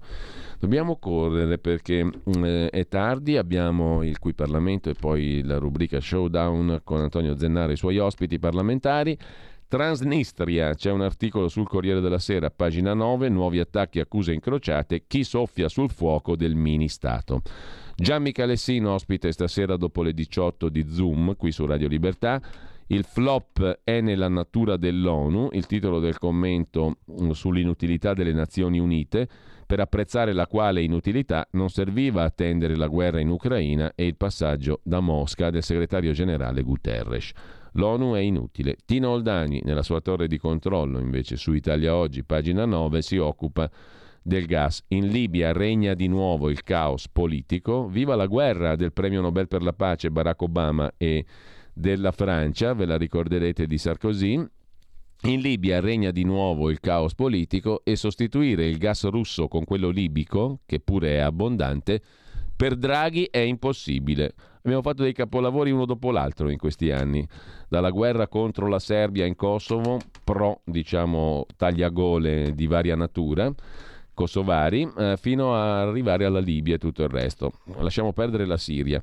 Se non c'era Putin a, me- a togliere di mezzo i tagliagole islamici dello Stato islamico, ce la vedevamo brutta pure lì bisogna dirlo, no? nonostante sia il nuovo mostro. Eh, mentre Patrushev, chi è Patrushev? Nikolai Patrushev è segretario del Consiglio di sicurezza della Federazione russa e stretto consigliere del presidente Putin il quale, in un'intervista a Rossishkaya Gazzetta, quotidiano ufficiale del governo russo, ha parlato degli obiettivi dell'operazione militare speciale in Ucraina e del ruolo degli Stati Uniti. Oggi Repubblica, in maniera interessante, ne pubblica a pagina 4 alcuni estratti di questa intervista. Distruggeremo i nazisti, l'Ucraina finirà smembrata, gli europei hanno adottato i valori liberali, la priorità del privato sul pubblico e dell'individuo sulla patria e così non hanno futuro. Questa è una semplificazione del ragionamento di Nikolai Platonovich Patrushev, che adesso non facciamo in tempo a leggere tutto, ma è interessante, a pagina 4 su Repubblica, il punto di vista russo. Per Emma Bonino Putin sarà processato per crimini contro l'umanità, dice la Bonino intervistata oggi da Repubblica, presto arriverà il mandato di cattura. Invece Repubblica si occupa anche delle scarpe italiane alla fiera di Mosca, perché dobbiamo vivere 50 aziende del settore all'esposizione organizzata da Bologna Fiere, nonostante la guerra e le sanzioni, ma stiamo rispettando le norme, dicono i produttori di scarpe italiane. Marino Fabiani, che produce calzature a fermo in, nelle Marche, dice il mercato è qui. Senza aiuti non possiamo rinunciare al mercato russo. La Russia vale il 75% del fatturato. Chi si immaginava una guerra? Le sanzioni non servono e stuzzicano solo la tigre. Il pezzo di Luca Ricolfi su Repubblica, commenti, pagina 35. Le arti si liberino dalla politica, il bando russo, cioè contro Dostoevsky, contro gli artisti russi e via dicendo, insensato. Dobbiamo fermarci qua e ascoltiamo però una cosa molto divertente per rifarci un po' la bocca. Ah, negli Stati Uniti Biden è stato fermato dai giudici che hanno detto no all'accoglienza dei migranti. L'amministrazione americana aveva ordinato agli agenti di frontiera di cominciare ad accettare i richiedenti asilo. Ho 18.000 ingressi al giorno. I giudici hanno detto no, un giudice federale della Louisiana ha bloccato l'amministrazione Biden. Ma con questo eh, chiudiamo la rassegna stampa e intanto ci ascoltiamo Ragtime für Elise. Al pianoforte Felix Reuter, giocoso e talentuoso pianista tedesco, per Elisa, la conoscono tutti, fu composta da Beethoven proprio oggi, il 27 aprile 1810.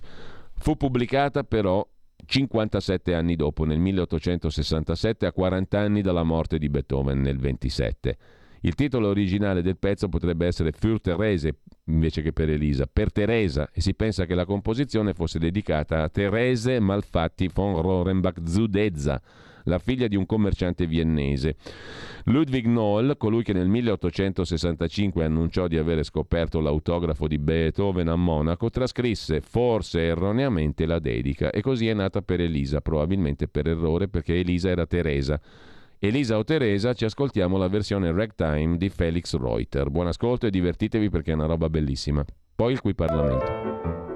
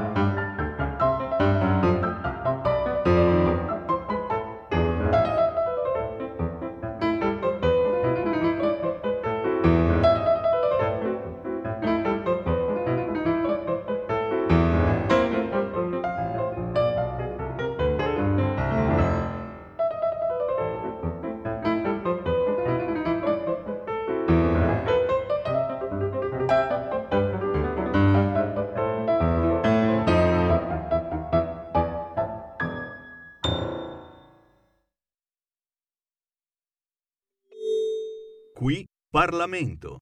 Eh, si accennava, prima accennava al Sudafrica l'onorevole Orsini, anche Vernetti ha accennato, eh, il Sudafrica oggi per qualcuno è, è, è Israele, il nuovo apartheid è Israele, eh, quindi Israele come Sudafrica della nuova generazione, anche questo troviamo nel libro di Fiamma. Ovviamente questa è una vergogna, Israele è terra di libertà, avamposto di democrazia. Adesso abbiamo l'onore di aver qui il segretario federale della Lega Matteo Salvini che ha voluto esserci. Grazie di cuore. Lasciatemi solo ricordare che grazie a Matteo eh, nell'aula della Camera dei Deputati, mentre da Gaza piovevano 4.000 razzi su Israele, noi sventolavamo la bandiera di Israele. Grazie. Grazie a te Paolo. Quanta pazienza ci vuole a questo mondo, ragazzi. 21 persone perché la ventiduesima ci infetta tutti. Mi taccio e parlo di cose più serie. Eh, grazie questo mondo al contrario da tutti i punti di vista. Stiamo vivendo un periodo veramente surreale, verrà studiato sui libri di storia come un momento di annebbiamento totale della razionalità, dei principi, degli equilibri, dei valori, giustificare Israele. Io ho messaggiato stamattina con l'ambasciatore, con l'amico Dror, che deve chiedere correttezza di informazione perché appunto, soprattutto nelle sedi europee, perché ce lo diciamo sottovoce, ci sono alcune istituzioni internazionali che hanno in odio Israele e le libertà che, che Israele rappresenta e quindi eh, gli aggrediti, quelli sulla cui testa piovono missili, sarebbero gli aggressori. Cosa curiosa, 14 morti negli ultimi giorni, razzi che partono, il, il Monte del Tempio eh, assaltato in un periodo di festività per le tre grandi, le tre grandi religioni, con, con, un paese che è avamposto di democrazia, che cerca di difendere il diritto di culto di tutti, musulmani compresi, e però ci sono organizzazioni terroristiche che in ambito internazionale, penso all'Unione Europea, penso all'ONU, vengono passate come filantropiche. Quindi benvengano sprazzi di verità, io ti leggo quando mi mandi Whatsapp la mattina i tuoi pezzi sul giornale perché veramente ristabilire l'ordine alfabetico delle cose è il minimo indispensabile. Qua c'è un popolo che sopravvive vive, non sopravvive, vive, vive, combatte orgogliosamente, poi in un momento di conflitto vero eh, attribuire a Israele che anche nel conflitto fra Russia e Ucraina sta dimostrando eh, equilibrio, eh, poi è incredibile come alcuni paesi che erano paesi canaglia fino al mese scorso, e penso all'Iran, penso al Venezuela, adesso diventino interlocutori affidabili a seconda dei momenti, quindi vabbè, no, no, non, vado, non, vado, troppo oltre. Ringrazio chi ha il coraggio di, di, esprimere le proprie idee. E parlare di Israele, questo mi ha colpito. Io sono abituato alla polemica, per carità di Dio, fa parte del, del gioco. Ma polemiche, attacchi, insulti e minacce, come quando difendi il diritto all'esistenza di Israele eh, raramente ne raccogli.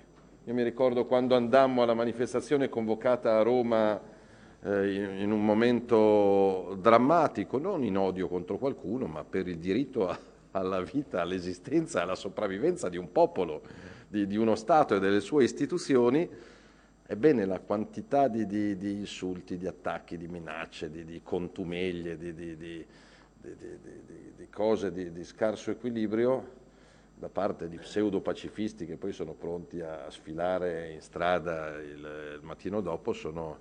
questo deve far pensare, perché l'antisemitismo non è morto, anzi, anzi, tocca alle estreme, a destra come a sinistra, è patrimonio soprattutto delle frange dell'islamismo radicale, però certe cose non si possono dire in alcuni contesti perché qualcuno si offende. Eh, questo è, se, se, uno dà dei giudizi su Hezbollah eh, deve stare attento a parlare, se uno dà dei giudizi su Hamas deve stare attento a parlare. Io sto però alle 14 vittime fiamma delle ultime ore, perché queste non sono opinabili e quindi sto sul diritto alla vita e il diritto alla verità. La verità, purtroppo l'antisemitismo è ancora vigliaccamente, schifosamente, indegnamente in giro per tante strade anche di paesi evoluti che ritengono che, sì, vi ascoltavo da fuori perché appunto bisogna essere in 21 perché qua il 22esimo mette a rischio l'incolumità del prossimo. Eh, però c'è, c'è nella civile Parigi, c'è nella civile Milano, c'è nella civile Berlino, ci sono episodi incredibili a volte di matrice politica, a volte di matrice religiosa e bisogna avere il coraggio di dire certe cose. Israele per qualche paese, paese del mondo va cancellato, va estirpato come un cancro dalla faccia della terra e io mi ribello a chi vuole eh, estirpare un paese dalla faccia della terra e poi abbiamo dei curiosi giornalisti che mi chiedevano oggi pomeriggio, questo come nota di sorriso a margine, se era opportuno che io oggi avessi interloquito con l'appena rieletto premier ungherese che rappresenta un paese democraticamente presente all'interno dell'Unione Europea, amico di Israele peraltro, però a giudizio di qualcuno non era opportuno, peraltro se non era opportuno io, non era opportuno neanche il Santo Padre che l'aveva appena contra- incontrato e benedetto. Quindi viviamo un momento veramente in cui bisogna mettere i puntini eh, uno in fila all'altro e grazie Fiamma per il tuo coraggio che immagino ti costi anche eh, attacchi, tanti amici e qualche, qualche nemico, però contiamo di averti presto in pianta stabile in Italia. Questo è il mio auspicio. In bocca al lupo e grazie per, per la tua forza, per il tuo coraggio e per la tua testimonianza. E grazie a voi per essere qua. Qui Parlamento. Avete ascoltato la rassegna stampa.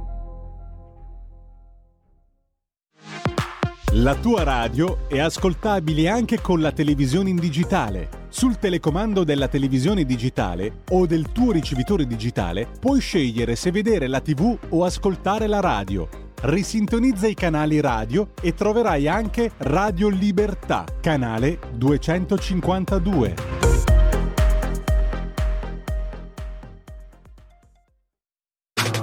Stai ascoltando Radio Libertà. la tua voce libera, senza filtri né censura. La tua radio. E intanto ci ascoltiamo il terzo brano prima della rubrica Showdown di Antonio Zennaro, I Can, perché siamo sempre dalle parti di Per Elisa, come scoprirete, del rapper statunitense Nas. Il testo della canzone è un incoraggiamento per i bambini a stare lontani dalla droga, a lavorare per realizzare i propri sogni e porta come esempi di successo personaggi della comunità afroamericana, a partire dalla conduttrice televisiva e attrice Oprah Winfrey, eccetera. Insomma, testo di ispirazione positiva e con in dentro la nostra Per Elisa che fu composta il 27 aprile del 1810, cioè oggi.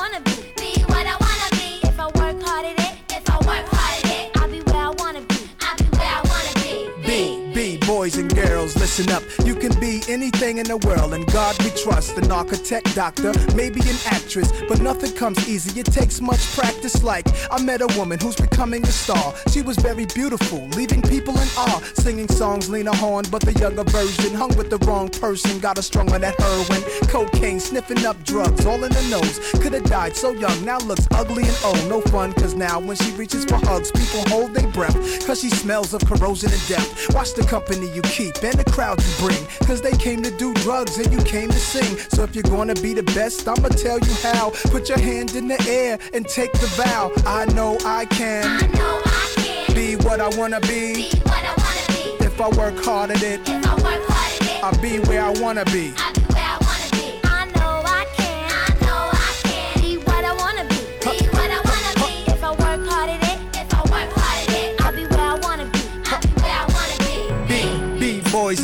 Listen again.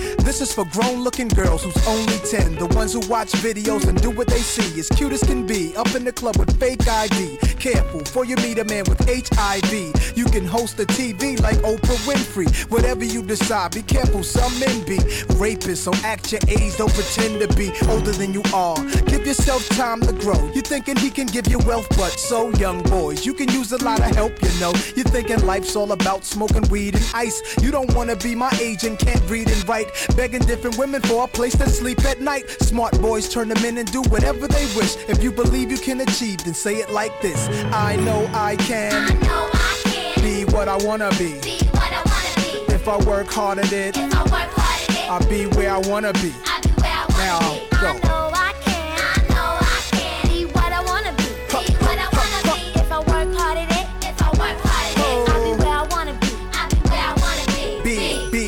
We came to this country. We were kings and queens, never porch monkeys. There was empires in Africa called Kush, Timbuktu, where every race came to get books to learn from black teachers who taught Greeks and Romans, Asian Arabs, and gave them gold when gold was converted to money. It all changed. Money then became empowerment for Europeans. The Persian military invaded. They heard about the gold, the teachings, and everything sacred. Africa was almost robbed naked. Slavery was money, so they began making slave ships. Egypt was the place that Alexander the Great went. He wasn't shocked that the mountains were black faces. Shot up their nose to impose what basically still goes on today, you see. If the truth is told, the youth can grow. They learn to survive until they gain control. Nobody says you have to be gangsters, hoes. Read more, learn more, change the globe. La tua radio è ascoltabile anche con la televisione in digitale. Sul telecomando della televisione digitale o del tuo ricevitore digitale puoi scegliere se vedere la TV o ascoltare la radio. Risintonizza i canali radio e troverai anche Radio Libertà, canale 252.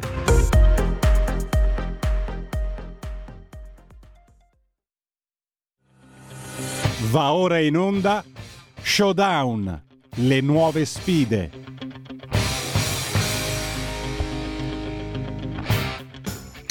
Radio Libertà, subito la linea ad Antonio Zennaro.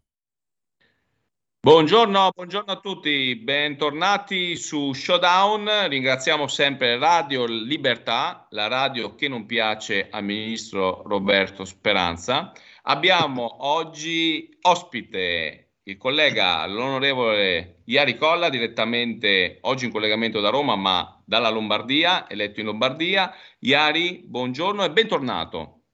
Ciao Antonio, buongiorno.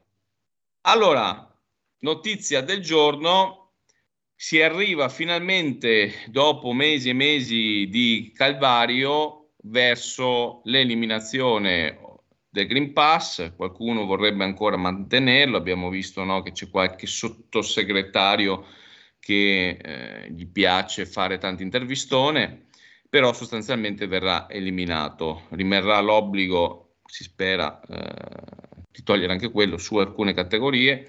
Ehm, mascherine, allora non si è capito se si farà un consiglio dei ministri, se ci sarà un'ordinanza del ministro Speranza sul tema mascherine. Iari, la tua opinione, cosa sta accadendo in tutte le parti d'Europa, del mondo e la tua opinione su questo? Beh, l'hai detto tu, non si sta capendo. Cioè, già il fatto che a una settimana, anzi una settimana, a quattro giorni dal giorno in cui dovrebbero, eh, dovremmo tornare a, a una vita normale, come quella pre-pandemia, o quantomeno insomma molto più simile a quella pre-pandemia, il fatto che non si capisca cosa ha intenzione di fare Speranza, eh, devo dire che è ancora una volta preoccupante, insomma dimostra eh, come, sia, come, tutta questa emergenza sia stata gestita quantomeno con un po' di approssimazione e, e, e continua a essere gestita con un po' di approssimazione. Cioè, L'Italia è l'ultimo paese al mondo a tenere le mascherine, io eh, continuo a sentire ogni giorno amici e colleghi che hanno approfittato di questi, di questi giorni di, di, di ponti, eh, di, di, brevi vacanze per fare un, un, un, viaggio, magari anche all'estero, uscire da, dall'Italia, magari andare in Svizzera o nei paesi confinanti, in Francia, in, in Austria, in, in Spagna. E, insomma, Spagna non è un paese confinante, ma comunque raggiungibile con un'ora d'aereo. E, e, e tutti mi, mi raccontano di, di, di di, di, situazioni dove si vive eh, liberamente, senza mascherina, senza più restrizioni. E noi siamo ancora qui, l'ultimo paese al mondo a, a chiederci se, se, possiamo togliere le mascherine all'aperto o nei cinema o, o negli aerei o nei treni. Insomma, basta, non ne possiamo più. Iari, ma è perché eh, Speranza è comunista? Speranza, eh, cioè, ma Speranza è comunista, come ha detto Capezzone benissimo no, l'altra sera a quarta, quarta, Repubblica. Cioè, fondamentalmente lui è un comunista e vorrebbe eh, replicare questo modello comunista eh, socialista 4.0 che c'è in Cina anche qua in Italia. Cioè, questa forse la natura, sta venendo fuori la sua vera natura di comunista. Ma no? sì, ha detto benissimo l'altra sera Capezzone, insomma, i comunisti sono sempre quelli, non cambiano mai. Eh, ma, ma, io che arrivo dalle zone più rosse della Lombardia ne sono assolutamente consapevole e dovremmo ricordarcelo tutti. Insomma, eh, non amano la libertà, non amano la libertà di impresa, eh, sono contro l'individuo, sono sempre gli stessi, non cambiano mai. Possono cambiare mille volte il nome al loro partito, ma sempre quella base culturale hanno, non, non c'è verso. Sì, anche se si è passati da una, diciamo, da una sinistra con Berlinguer, Cupertini che no, lavorava per la tutela del mondo operaio, dei diritti, adesso una sinistra invece che è per le restrizioni, per togliere la libertà, per le patrimoniali, insomma un po' un modello cinese 4.0 che si vuole esportare in Italia, no? Sì, oggi loro hanno il modello cinese, la sinistra dei palazzi, quella dei salotti buoni, quella che, che strizza l'occhio ai poteri forti, eh, la sinistra dell'establishment, insomma, è, è, è, diventata questo, è la sinistra che è a favore della globalizzazione. Una volta era, erano quelli che dovevano difendere la classe operaia, oggi sono quelli che grazie alla globalizzazione favoriscono la delocalizzazione delle imprese all'estero. Portare un'impresa all'estero vuol dire perdere posti di lavoro a casa nostra e impoverire la nostra società. Questa è diventata la sinistra, quella che è contro, co- contro l'Italia, contro gli italiani e contro le libertà. Ed è così in Italia ed è così in tutto il mondo. Il loro modello è quello cinese, l'hai detto tu bene. Insomma, guarda cosa sta succedendo in questo momento in Cina, dove c'è il più grande partito comunista al mondo. È ghiacciante. Allora, Iari, su questo però eh, è un tema no, un po' dibattuto. Dopo entriamo anche su un altro tema di cronaca, secondo me anche tra un lato divertente, ma anche un po' eh, importante, cioè il tema, no, parleremo anche del tema della libertà d'opinione, il free speech, Musk, eh, l'acquisto di Twitter. Però qualcuno potrebbe dire, no? Ci potrebbe dire, noi che siamo no, eh, rappresentanti, deputati della Lega, eh, ma voi siete al governo con questa sinistra eh, antilibertà. Eh, dovreste stare no, all'opposizione a urlare che sono tutti brutti e cattivi, però siccome noi li conosciamo bene, no?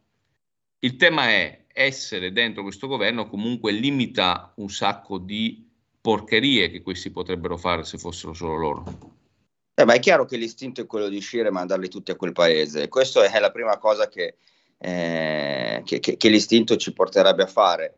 Il problema è che se noi non fossimo in questo governo, oggi saremmo ancora qui con tutte le restrizioni di questo mondo, perché insomma, tutti sanno, hanno visto che è sempre stata la Lega a cercare di aprire in sicurezza, chiaramente non in maniera irresponsabile, ma cercare di ritornare a, un, a una vita normale. Eh, e, e, e, quindi noi dobbiamo esserci, altrimenti lasceremo campo libero a, a tutta una serie di, di, battaglie ideologiche che la sinistra sta cercando di portare avanti. Eh, penso solamente all'ultima che hanno ritirato fuori, lo Ius Scole, che poi è sempre lo Ius Soli, cioè di dare il voto agli extracomunitari per, per poter di fatto poi eh, governare senza avere il consenso degli italiani. Siamo sempre lì, cioè noi quant- quantomeno da dentro riusciamo, tutta una serie di battaglie riusciamo a contenerle e tante anche a impedirle, perché bisogna anche ricordare questo, eh, ma anche semplicemente nella gestione della, pante- della pandemia. Eh, la sinistra è quella che ha cercato di tutelare eh, gli statali, no? M- mentre eh, l'elettorato storico del centrodestra, che sono i lavoratori, magari i lavoratori dipendenti delle aziende private, piuttosto che il popolo delle partite IVA, delle imprese, eccetera, eh, si è fatta molta più fatica a tutelarlo, no? l'abbiamo visto con i ristori e quelle sono battaglie che mi hanno portato avanti la Lega. Se non ci fossimo stati al governo non avrebbero preso neanche una lira, premesso che hanno preso poco, ma non avrebbero preso neanche quel poco di ristoro. Allora, giusto, tu ieri giustamente tocchi un punto.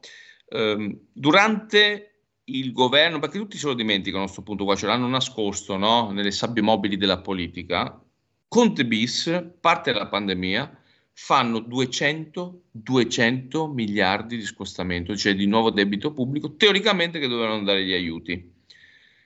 Tanti sanno che io sono stato eletto in un altro partito, no? E io sbroccoli perché buttano via 200 miliardi per banche a rotelle no, gli hanno spesi i, nei aiuti, là, le mascherine che si sono imboscati, quelli là, tutti quelli no, là della, no, sappiamo tutto l'inchiesta della magistratura in Cina, tutto questo schifo qua, che ovviamente se, se, se fosse stato fatto dal centrodestra, insomma, in sostanza hanno sprecato, hanno sprecato 200 miliardi di euro, ok? Cioè sono stati sprecati. Quindi sta roba qua, ovviamente se la Lega eh, stava al governo, magari ne sprecavano 20 o 30, 40, perché sono dei comunisti e devono sempre sprecare i soldi tra cooperative e compagnia cantante, ma almeno un po' di imprese sarebbero state aiutate. Noi abbiamo ad esempio abolito l'IRAP, per alcune categorie, stiamo lavorando no, per alcuni incentivi. Lo so che poi esplosa sta roba qua delle materie prime, però eh, qualcosina almeno si è bloccato. Ma Antonio, basta ricordare la battaglia che stiamo facendo in, questi- in queste settimane, eh, e tu ne sei consapevole perché riguarda proprio la tua commissione, quella eh, su- sul catasto. Eh, se non ci fossimo stati noi a- ad alzare il muro, avrebbero già fatto la riforma del catasto, adeguando gli estimi catastali ai valori di mercato, il che vorrebbe dire, come riportato da tutti i giornali, penso all'esempio di Milano, aumentare il costo del, eh, dell'IMU sull'immobile del 179%. E io penso che in un momento di pandemia, eh, in una situazione complicata come quella economica, l'ultima cosa che, che bisogna fare in questo momento è alzare le tasse agli italiani e alle imprese. Cioè, solo chi ha qualche problema, qualche tarlo nel cervello può pensare che questo è il momento di aumentare le tasse. Però questi sono così, è nella loro natura, è nella natura di quelli di sinistra. Eh, e quindi bisogna cercare di porre un freno. È per questo che bisogna lavorare per cercare in prospettiva eh, le prossime elezioni politiche per vincerli, per avere un governo politico, ricompattare il centrodestra e, e mandarli definitivamente all'opposizione per i prossimi 30 anni, se possibile. Ecco, Antonio Iari, abbiamo un ascoltatore per voi. Sì. Pronto? Buongiorno. Buongiorno. Sì, buongiorno Iavi, ascolta. Prima di tutto la Lega manca di informazione per quanto si fa in Parlamento e per cui per quello che la gente è un po' mh, così, non- non capisce bene le cose, purtroppo noi non veicoliamo bene quelle battaglie che facciamo in Parlamento e che riusciamo ad ottenere vittoria. Però voi pensate un attimo il senso di onnipotenza di un individuo che è riuscito a chiudere, a, man- a mandare ai- agli arresti domiciliari il popolo di 60 milioni di persone. Questo vive nel suo, pensa di essere Dio, per quello che la Lega avrebbe dovuto battere i pugni sul tavolo e dire noi speranza non lo vogliamo più, caro Monti, caro Draghi, se tu non lo cacci via, la Lega esce dal governo. Perché? Perché siamo ancora agli arresti domiciliari e la gente non sa come fare. Vi saluto. Iari, allora, sto tema qua dell'uscita del governo è un tema dibattuto, ma secondo me se noi fossimo usciti quelli sarebbero stati contenti perché avrebbero riconfermato Speranza Il e messo, fatto un favore, il, problema è proprio quello, gli avremmo fatto un favore perché avrebbero... avrebbero messo Letta magari a fare il ministro dello sviluppo economico, quindi con, con ancora più tasse per le imprese, le partite IVA, quindi certo, togliendo... Ci saremmo togliendo- stati dei no? È come il marito che per far dispetto alla moglie eh, si taglia gli attributi. Eh, ma mm, non, non- non funziona così, insomma. Però possiamo dire che Speranza insieme ad altri ministri del Conte bis sono sotto inchiesta, anche se l'ha detto solo la verità, da parte della magistratura per la gestione della prima parte della pandemia. Quindi ci può- può darsi che ci possano essere degli sviluppi eh, successivi. Io non- poi non nutro molta eh, fiducia quando si parla di inchieste su politici di sinistra che vanno sempre a finire, abbiamo visto anche gli scatoloni di Renzi no, sono spariti no, a Firenze, però ehm, sicuramente la, la prima parte della pandemia, eh, i cinesi e compagnia, le mascherine, Ma è un buco nero. È stata inutile ripetere, insomma, ce lo siamo detti migliaia di volte, è stata gestita in maniera imbarazzante. Allora, ricordiamo una cosa per essere chiari, che la gestione sanitaria delle pandemie, lo dice la Costituzione, è di competenza dello Stato, non delle regioni. E, e tutti sappiamo che eh, quando è scoppiata la pandemia qui manda- mancava un piano nazionale pandemico che doveva esserci e che non c'era. No? Chiari? E quindi Chiari? sì. Eh, abbiamo tempi un po' eh, corti. Ecco, Antonio Iari, visto che avete ancora 10 minuti a disposizione, passerei le ultime due chiamate per voi, così il restante tempo ve lo gestite voi. Va bene, va bene, poi ris- finisco di rispondere. Scusa. Mm, pronto? Buongiorno. Eh, buongiorno, Ehm, chiamo da Trieste. Io volevo dire che Draghi non ha mandato via eh, Speranza eh, perché fanno parte tutti e due di- della Fabian Society, che una mm, eh, diciamo una, mm, una- sì, un'organizzazione massonica inglese eh, quindi sono legati da un filo rosso. Questi, eh, mh, il- l'obiettivo è quello di dominare il mondo, eh, creare una dittatura, è una- è una- un'organizzazione nata in Inghilterra, c'è un bellissimo libro di Davide Rossi che potreste anche invitarlo a Radio Libertà in cui spiega benissimo cosa è questa Fabian Society eh, e quindi uno dei motivi perché proprio ehm, eh, Speranza non è stato cacciato è perché son- fanno parte di questa eh, organizzazione massonica. Ok, grazie. Altra, altra chiamata? Arrivederci. Eh, buongiorno, mi chiamo Giancarlo. Buongiorno sentite? Giancarlo. Eh, sentite, io volevo una semplice eh, informazione sul, sul mondo del lavoro, dato che è dal 15 del- di ottobre 2021 che io non posso lavorare perché ci vuole il Green Pass, però dal primo di, eh, dal primo di maggio sento dire che questo Green Pass viene tolto. Volevo sapere se io dal primo di maggio posso riprendere a lavorare, tutto lì, io non sono vaccinato, lo dico subito, volevo sapere se dal primo di maggio la mia azienda può prendermi, può di nuovo eh, prendermi a lavorare, tutto lì. Grazie. Ma sicuramente il decreto è molto, è molto chiaro, adesso vedremo se loro interverranno con un decreto per spiegare la fine del Green Pass o se ci sarà un'ordinanza, però da quello che è emerso dalle informazioni il Green Pass non c'è più nei luoghi di lavoro a partire dal primo maggio, quindi questa è il- la, la situazione attuale. Sul tema, ehm, io Iari se sei d'accordo passerei a un altro tema perché Speranza l'abbiamo anche trattato in altre puntate Sì, e sì. fo- forse ci sarà bisogno di una commissione d'inchiesta nella prossima legislatura, però da Musk, dalle mascherine, io passerei al tema Elon Musk, perché è un tema che ha fatto impazzire la sinistra, qui vediamo, vediamo se si vede bene, eccola, la rachete che, che ieri ha annunciato che lascerà Twitter perché è stato comprato da Elon Musk, fondatore ad esempio di PayPal, eh, adesso la Tesla, la sua azienda, l'azienda che fa le auto elettriche, e lui sta portando avanti un concetto molto semplice, cioè sui social ci deve essere eh, un free speech, cioè eh, insomma un po' di libertà di opinione eh, e non la censura, soprattutto chi la pensa eh, diversamente. Ricordiamo che il 45 presidente degli Stati Uniti d'America, Donald Trump, la persona più seguita nei- su Twitter, è stato bloccato in maniera insindacabile da questo social network. La tua opinione, Iari, e anche se hai dormito stanotte dopo eh, l'uscita di Twitter di Racchete? Ma ho dormito in maniera serenissima, direi.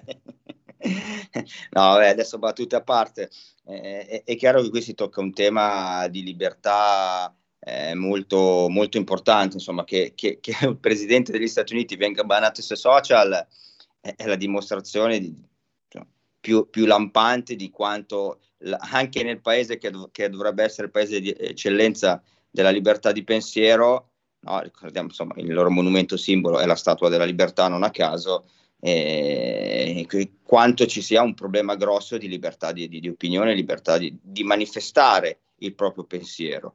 E, e se c'è negli Stati Uniti, figuriamoci nel resto del mondo, insomma. In Italia non ne parliamo neanche, se non sbaglio l'ultimo rapporto ci classifica intorno al settantesimo, ottantesimo posto tra i paesi in libertà, eh, dove- di libertà di stampa, dietro a paesi in- improponibili e anche impronunciabili. Eh, quindi insomma è, è chiaro che in- in gran parte dell'Occidente, anche nell'Occidente, quello che si definisce mondo libero, ci sono dei grossi problemi di libertà e di libertà di espressione. Anche in Italia, anche in Italia, perché il- il- l'ascoltatore prima parlava di, di comunicazione, penso sia sotto gli occhi di tutti, evidente sotto gli occhi di tutti, di quanto la Lega in questo momento, ma da sempre, fondamentalmente da quando siamo nati, eh, non abbia mai ricevuto il, eh, come dire, non sia un partito apprezzato da- dai mezzi di informazione, anzi quando ne parlano poco quando ne, pa- ne parlano spesso ne parlano male.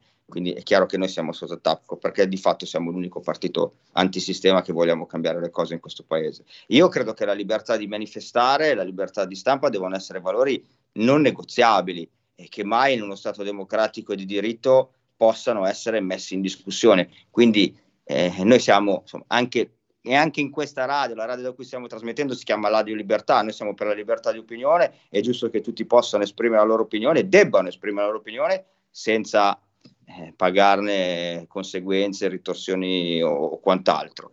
Eh, la libertà di pensiero è un bene prezioso da difendere e soprattutto è difen- da difendere dall'arroganza liberticida del pensiero unico, che quel pensiero unico è quello che porta avanti la sinistra eh, per cercare di demolire i propri, i propri avversari, anzi i propri nemici, perché per la sinistra sono nemici. Quindi viva Elon Musk e, e- e sono contento che abbia acquistato Twitter e lui l'ha detto in maniera chiara.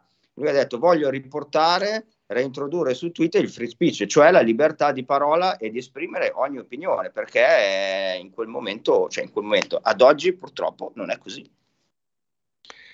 Ricordiamo infatti eh, a chi ci segue di abbonarsi a Radio Libertà. Dopo io personalmente porto avanti una battaglia perché si facciano gli abbonamenti a La Verità, perché è un giornale che è molto libero, che non prende finanziamenti pubblici e quindi è giusto che chi fa un lavoro di informazione libero venga sostenuto soprattutto insomma, in un certo tipo di area politica. Allora, ultimi minuti, Iari, parliamo, non abbiamo tempo di parlare di, no, hai parlato di pensiero unico, di eh, buonismo no, della sinistra, ne parleremo nelle prossime puntate di sta, di sta roba qua, vediamo se si vede, no, non si vede, mi dispiace, No, no, vabbè. Non, non si vede, Eh, però parliamo del tuo hashtag che hai lanciato. Mi dispiace, non riesco a farlo vedere. Parlateci di D'Alema, anche sempre sul tema dell'informazione e libertà. Raccontaci questo hashtag che hai lanciato su- sui tuoi social e che ha avuto un grande successo. Ma adesso, allora, stiamo parlando di libertà. Adesso, ma vi pare normale? Ma che paese è? Un paese dove eh, un, un- un- un ex ministro si mette a cercare di, di- di- di- commerciare armi, aerei, missili e chissà quant'altro con un paese del Sud America, vi- viene di fatto smascherato grazie a un'inchiesta della verità e, e nessun te- giornale, telegiornale, mainstream ne parla. Ma vi pare normale? Ma pensate cosa sarebbe successo se fosse stato Salvini, Berlusconi o qualcun altro del centrodestra che provava a inserirsi in una trattativa, in una trattativa miliardaria con, con 80 milioni di provvigione per, eh, per questa ve- vendita di armi. Ma siamo alla follia più totale, siamo a- a- alla censura più totale. E quindi, insomma, come la stessa censura che c'è stata sul caso Bibbiano, che guarda caso anche lì riguardava la sinistra, c'è oggi c'è lo stesso silenzio, c'è anche nei confronti di, di- di- di- di questo leader della sinistra, che non è un, pers- un personaggio qualunque, visto che è stato anche primo ministro del nostro paese, e, e nessuno ne parla, nessuno ne parla. Se fosse capitato a noi saremmo stati messi in croce e ne avrebbero parlato per mesi, tutti i giorni. Eh, invece eh, c'è silenzio, è calato un velo di silenzio, un velo di umertà e non ne parla nessuno. Iari, grazie. Rimaniamo con Parlateci di D'Alema. Ci vediamo la prossima settimana. Non permettete mai a nessuno di dirvi che le cose non si possono cambiare. Arrivederci alla prossima puntata. Grazie a Radio Libertà. Ciao a tutti e viva la libertà! Avete ascoltato Showdown, le nuove sfide